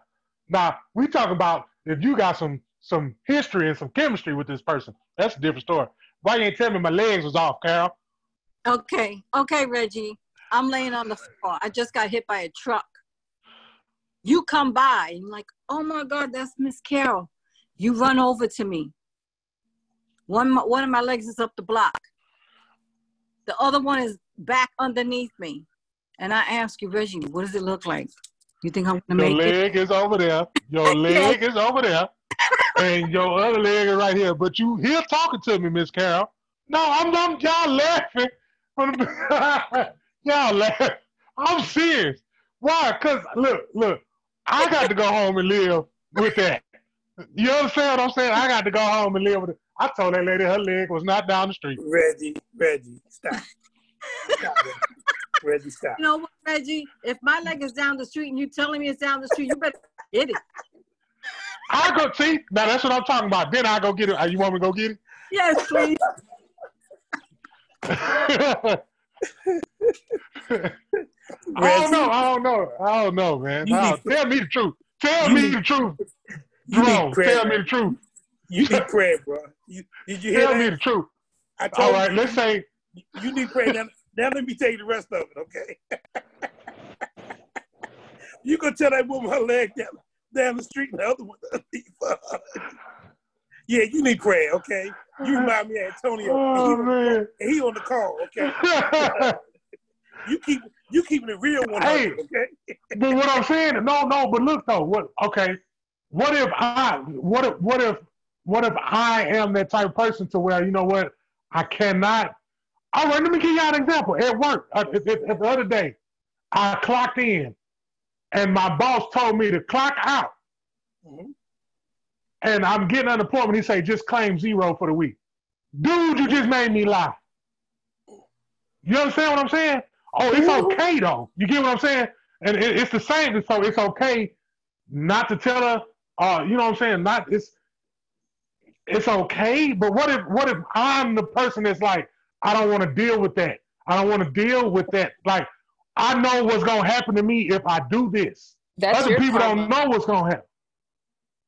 Yep, that's Well- your karma. If I no, no, so, so if I was truthful, That's cold. if I was truthful, you know what I'm saying? Like I know that I was truthful, then I'd be looking at some good karma. But if I lie, what kind of karma I'm gonna look at? Number one, Reggie, if she doesn't make it, you ain't got to worry about it because she gone. Okay. Number two, Well, I'm glad she's talking to me while her leg down the street for one. Number two, if you care about her and you do lie to her and she makes it, then guess what? You can handle the weight because it goes with the situation. So the part of the equation to me that's missing, okay, and I was thinking about this the whole time we've been talking about this, uh, even when uh, uh, what's her name, Reese was talking. Part of the equation has to come back to me. So the question is, when it comes to me, is number one, what is my purpose? What am I about in this in this given situation? Meaning that if you're lying to me, Reggie, okay, and I'm sitting there taking that, and I'm sitting there hearing that, my question to me, to Jerome, is Jerome, what is your purpose in this situation? Because if I believe that you're lying, I believe I have an obligation to try to find out what's behind that. Because remember, we're we're partners. We're we're, we're in some type Yeah. of relationship. All right. So so what's causing you to do that? Is it because you got something inside of you that needs healing or help? Or is this uh, or is it something inside of me that didn't size you up from the beginning and I joined a partnership with you? So that's what when you when you're reading from the chapter, that's what I thought about was, hey, wait a minute, Yeah. how do we how do we come together? And then I say to myself, Jerome, is it me that missed something? Or is it this person that has something inside of them that I don't have the ability to change, but they're being themselves? Now the question is, can I tolerate that and still move forward, or do I need to find a way to move on? Because that's going to Okay. hinder me from. Okay. So yeah, yeah. be- There you go. There you go. Yeah, I, I, yeah, I got off in that. I got off in that car. You, you my boy, Red. You still my boy. but you need, but you got need off that car. You still need prayer. I'm telling you that. I was honest. I was honest. Yeah, I, I appreciate it. Your leg over there, and the other one. I said no. But you, it's how you say it though. You can't be like, yeah, your leg over there though. I'm not gonna say it. That's that's what y'all was laughing at. Like I'm just gonna, yeah, man, your leg over there though. I'm not gonna be messy about it. You gotta be, you gotta say it. The situation, I can't right now. I can't, I can't because it's not in the situation. You know what I'm saying? But I, yeah, Miss Carrie, your leg over there, but you're gonna be all right, man. No, I wouldn't do it that way. I would not. Miss Carol, it's not. Miss Carol, look, I'm here to support you, but I'm trying to. You, hey, you, your limbs. That's, that's better though, right? That's better. I still need prayer. I still need prayer. I still need prayer. That was that was a little better Well, though. don't even bring the limbs up. Why would you even bring the limbs up? Exactly. Okay. If I showed up at the scene, I'm not gonna tell you your legs over there, but Not I'm all not gonna time. say No, not but just. I'm not. If you not all ask time. me, I'm gonna be honest. If you ask me, but I'm not gonna tell you unless She you asked me. She said, "She said, how's it looking, Reg?" She said, "How's it looking, Reg?" That's exactly what she said. And I'm gonna sit up there. Hey, hey, it's looking great. And then she gets gonna the. be- We, And we she gets to the. You're hospital. gonna be okay. Yeah, you're gonna be okay, but Just pray. you ain't gonna be able to walk. Oh my gosh. She gonna respect me for the truth. She is gonna respect me for the truth. It might take time. It might take time, but she's gonna be like, you know, what, Reginald, at least you was honest with me. You, you get like, at least you was honest with me. What if what That's if not gonna work in that. That's not gonna work in that situation. what if that's you not- you down the block and I got into shock? no, you can't go into shock. You're already shocked. you shocked to see me with you. That's too funny. Well, here's another scenario. When you're in business, right? Uh-huh. Let's say you have a group of people and something gets messed up. And then one of the other departments come over and they're inquiring about that. They find out something got messed up. Now they're going to come to you. Your people didn't tell you about it, right? Because they're Uh-huh. trying to clean it up. They're trying to clean it up without telling you instead of going to you so that you can help them clean it up before it gets out there. And then you get addressed and say and say, you know what? Um, the department comes over to you and says, your your people messed up. Da, da, da, da, da, da. What are you gonna do? You gotta you gotta lie a little bit. So you say, oh no no no, that's okay, that's okay. I, I heard about that. We already we're, we're already fixing it up. There- There's no problem with that. And then go on to the conversation. Now that's a lie. But you're not gonna stand there looking like stupid, like you don't know what's going on and stuff, right? And then you got to go and make sure that that stuff does get cleaned up. And why didn't somebody tell me ahead of time?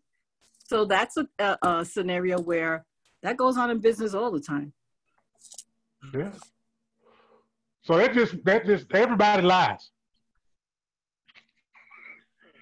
Everybody lies. I lie. Everybody lies. You gonna you you gonna you gonna run across that time where that lie got to come off that tongue.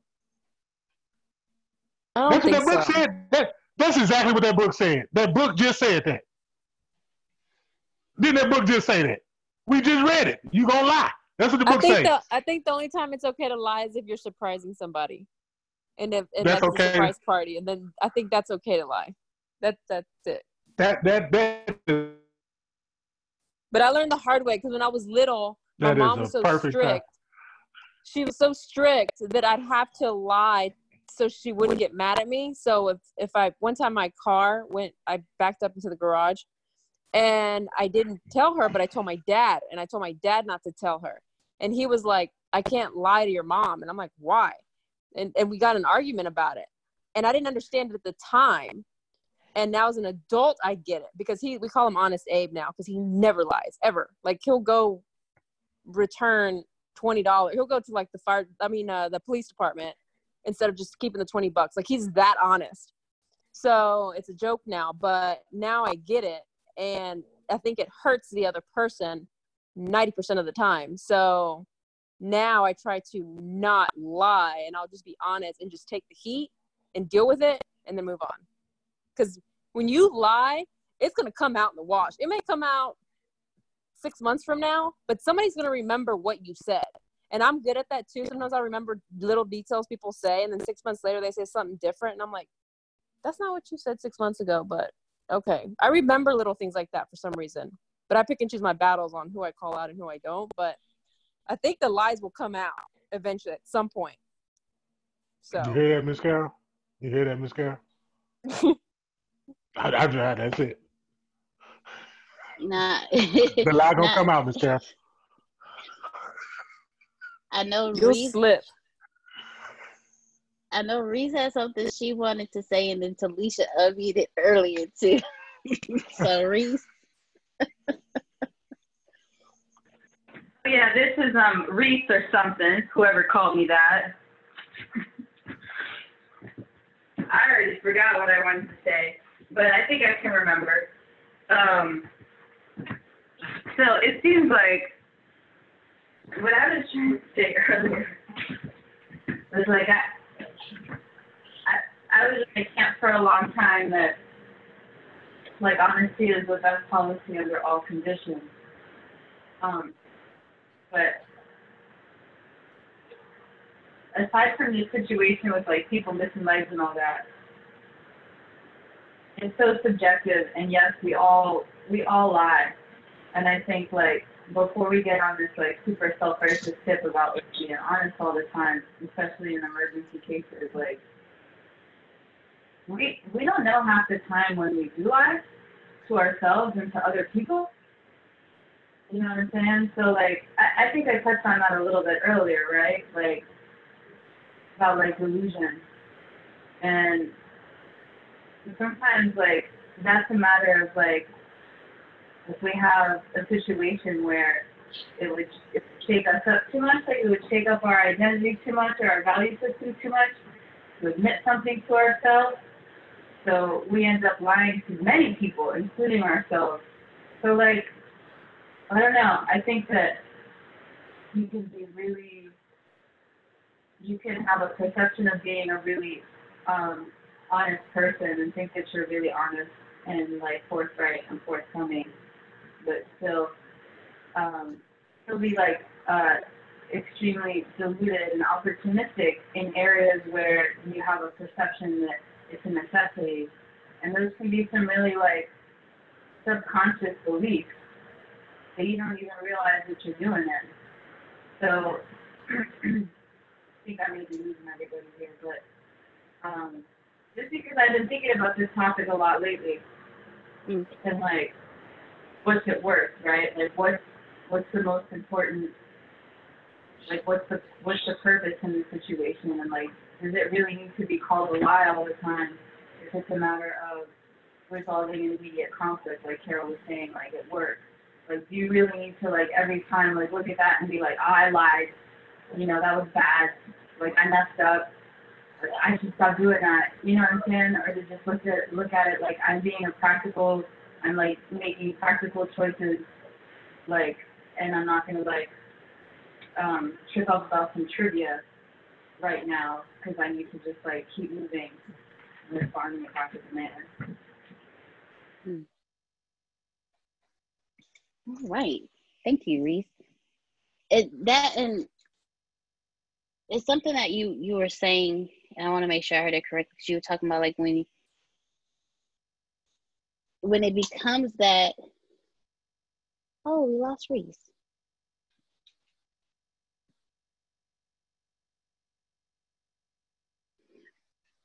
So I have a I have a question. How do you when it comes to being deceptive to work for you or against you, like how do you really know if you're if you, how do you know if you're lying? And and how like how do you know if you're lying if you're always lying to yourself? How do you even know what the truth is?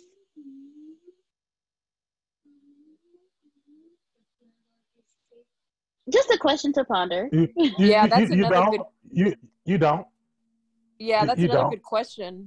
Um, because I think some people, and of course, I don't come across a lot of them, but some people who are like compulsive liars and lie all the time, they actually believe their lie. I've worked with somebody like that before, and and I got to a point to where I was like, I think they actually believe their lie because they told themselves that in their head for so long. But they'll they'll tell a lie, and and sometimes there's like this fine line, like.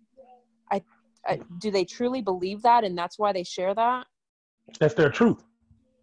That's their truth That's- yeah exactly that's why I'm it's not- it's that's like why not I'm not a lie. truth but yeah it's their truth you're right That's why it's not a lie. But to them, that's why it's not a lie because it's their truth. So they're telling the truth. You know. So but then that's kind of Yeah. where like the therapy like somebody was gonna it needs therapy for that because that's an extreme level that's that's mental health right there that's different I, I I I got what I got what I got what. Then we can we can we can wrap it up. But I so you're in a relationship, right? Married, unmarried, spouse, whatever, and whoever I don't care who it is, the male or the female, say, "How do I look in this?" What you gonna say? And I mean, it, it- you got to look. It ain't what everybody look. It ain't what everybody else got to see. It's what you got to look at for the next X amount of hours. Are you to sit up there and tell that person the truth or a lie? well Or true you want to lie because you want to, or you oh, going to lie because you want to protect their feelings? well they're asking you so they want to know the truth because do they need to But you- change then maybe they need to change so they want to know the truth so i would tell them the truth and then I would, you can't get mad because you asked What if you, what if they opinion. sensitive and you know they're sensitive, and you know they're sensitive, and you know you got. We just talked about protecting. What what were you protecting? What what, what then, then I'd probably just be gentle about it. So I'd probably say something like, "That looks fine, but I I like the other shoes better," or something. Oh. I wouldn't be like rude, like, mm. Oh, I, I just. I was asking for a friend. I was You just asking gen- for a friend. just gentle with it. Yeah. Yeah, I was asking for a friend because I think that's it, that's the same thing as a leg. It is. It's the same thing as a leg. It's the same thing. I just want to. I'm sorry. I'm sorry. I'm sorry. Y'all knew where I was going with that. Y'all knew exactly where I was going with that. that's the same thing. If somebody looks disgusting or You better outfit, tell them. you just say it, that doesn't fit your beautiful shape the way it should. That, But hey, I've never heard it that way. That you did have the other day that you wore to that party, but whatever, wear that. That really looks good on you. That's all. You know, just compliment them out of the the outfit. you just you just taught me something. You just taught me how. That, thank you. I needed that one. Maybe I'll be too blunt. Don't you ever wear that cloth again. that material was not working with your skin complexion. You understand what I'm saying? hey, hey, hey. Um, All right. Go ahead, Talisha.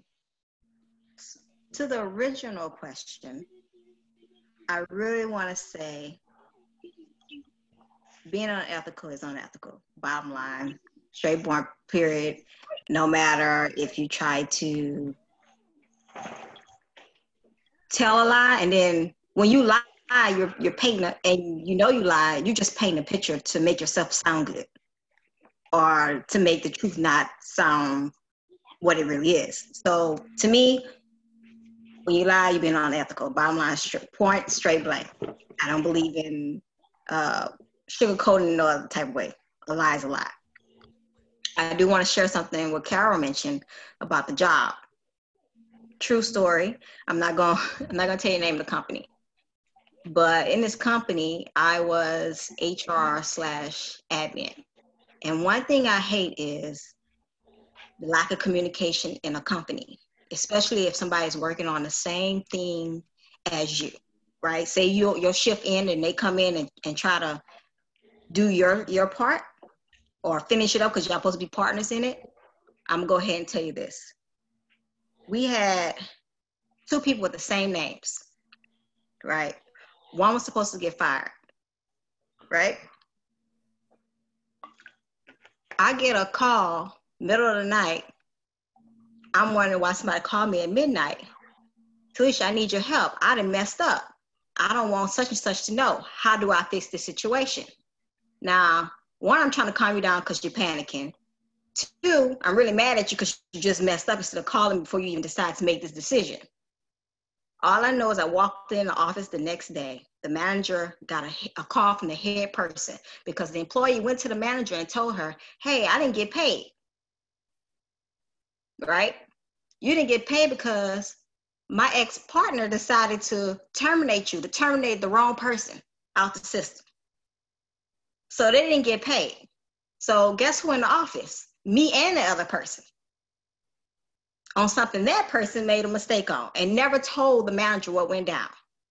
So I'm having empathy for the person that's not about to get their check. They, they rent probably do. But guess what? They're gonna have to wait two, three weeks to fix the mix up that someone else did. But you sit in the office and you lying and saying, oh, that person, well, Talisha didn't tell me this, or Talisha didn't do this or this or this. Why are you putting me, me in the middle of your lack of communication or something you didn't communicate with me before you decided you should have asked me hey is that person last name uh, middle name? You should look at the middle name. They got the, both names the same the middle i mean the first name and the last name. Look at the middle name. I'm pretty sure that's different. I'm pretty sure the date of birth is different.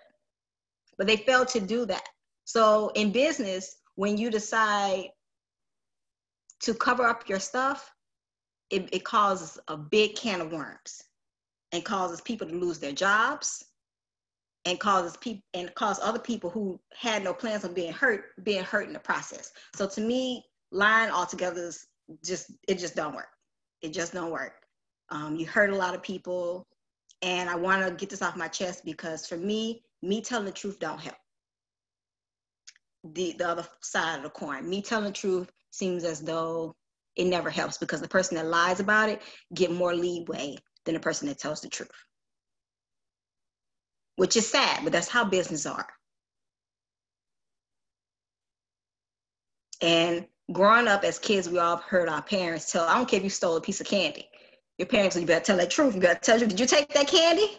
You better tell the truth because then they'll go down that, that line with you. I think Monica was saying that.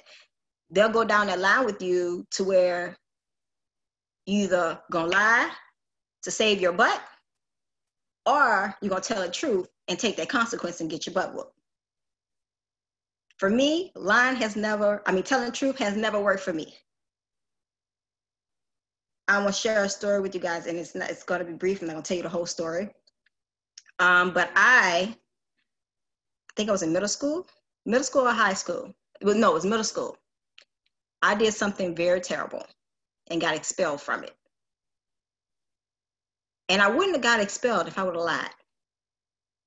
You want to know that? This is sad. This is sad that I have to say this. I wouldn't have got expelled if I lied because I had parents telling me growing up, hey, you better tell the truth. Da, da, da, So I've been telling the truth all my life.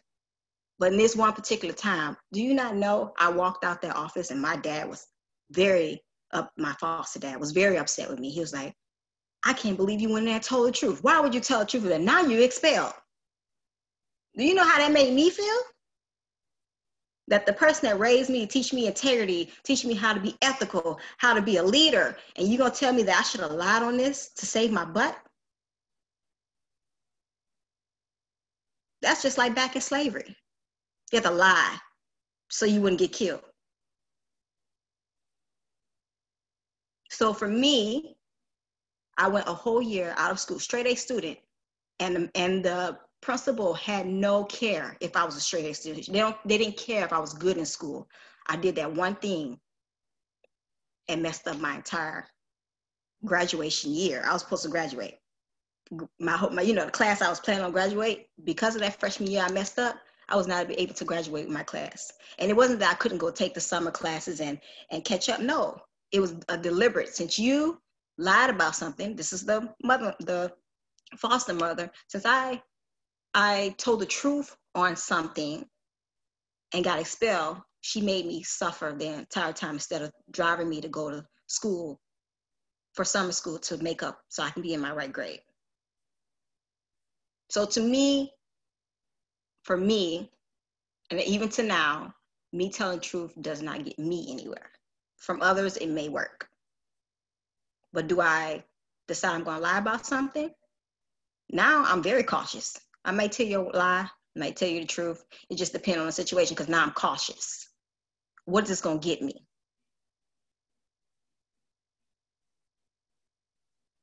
And I, yeah, think, I think that's oh, go ahead. I'm sorry.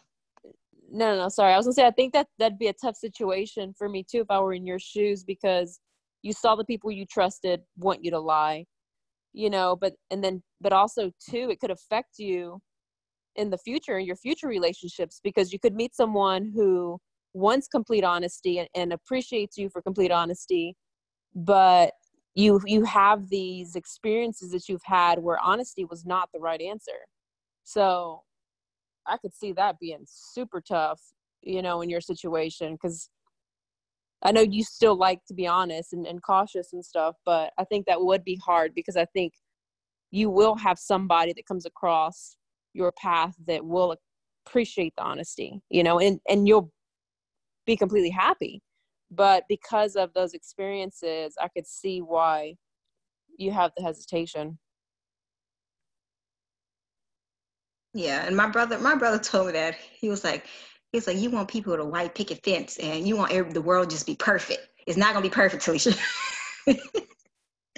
but it just, it just, it bothers me, my soul, to know that people that are supposed to be considered leaders lie to get themselves to where they are. That's all I want to share. Thank you. Thank you, Talisha, for sharing with us. And that is why we are doing the integrity leadership class as well. So, so ladies and gentlemen, uh, Reverend Reginald, any final words before we close it out for the evening? I, I think I said enough words for the night.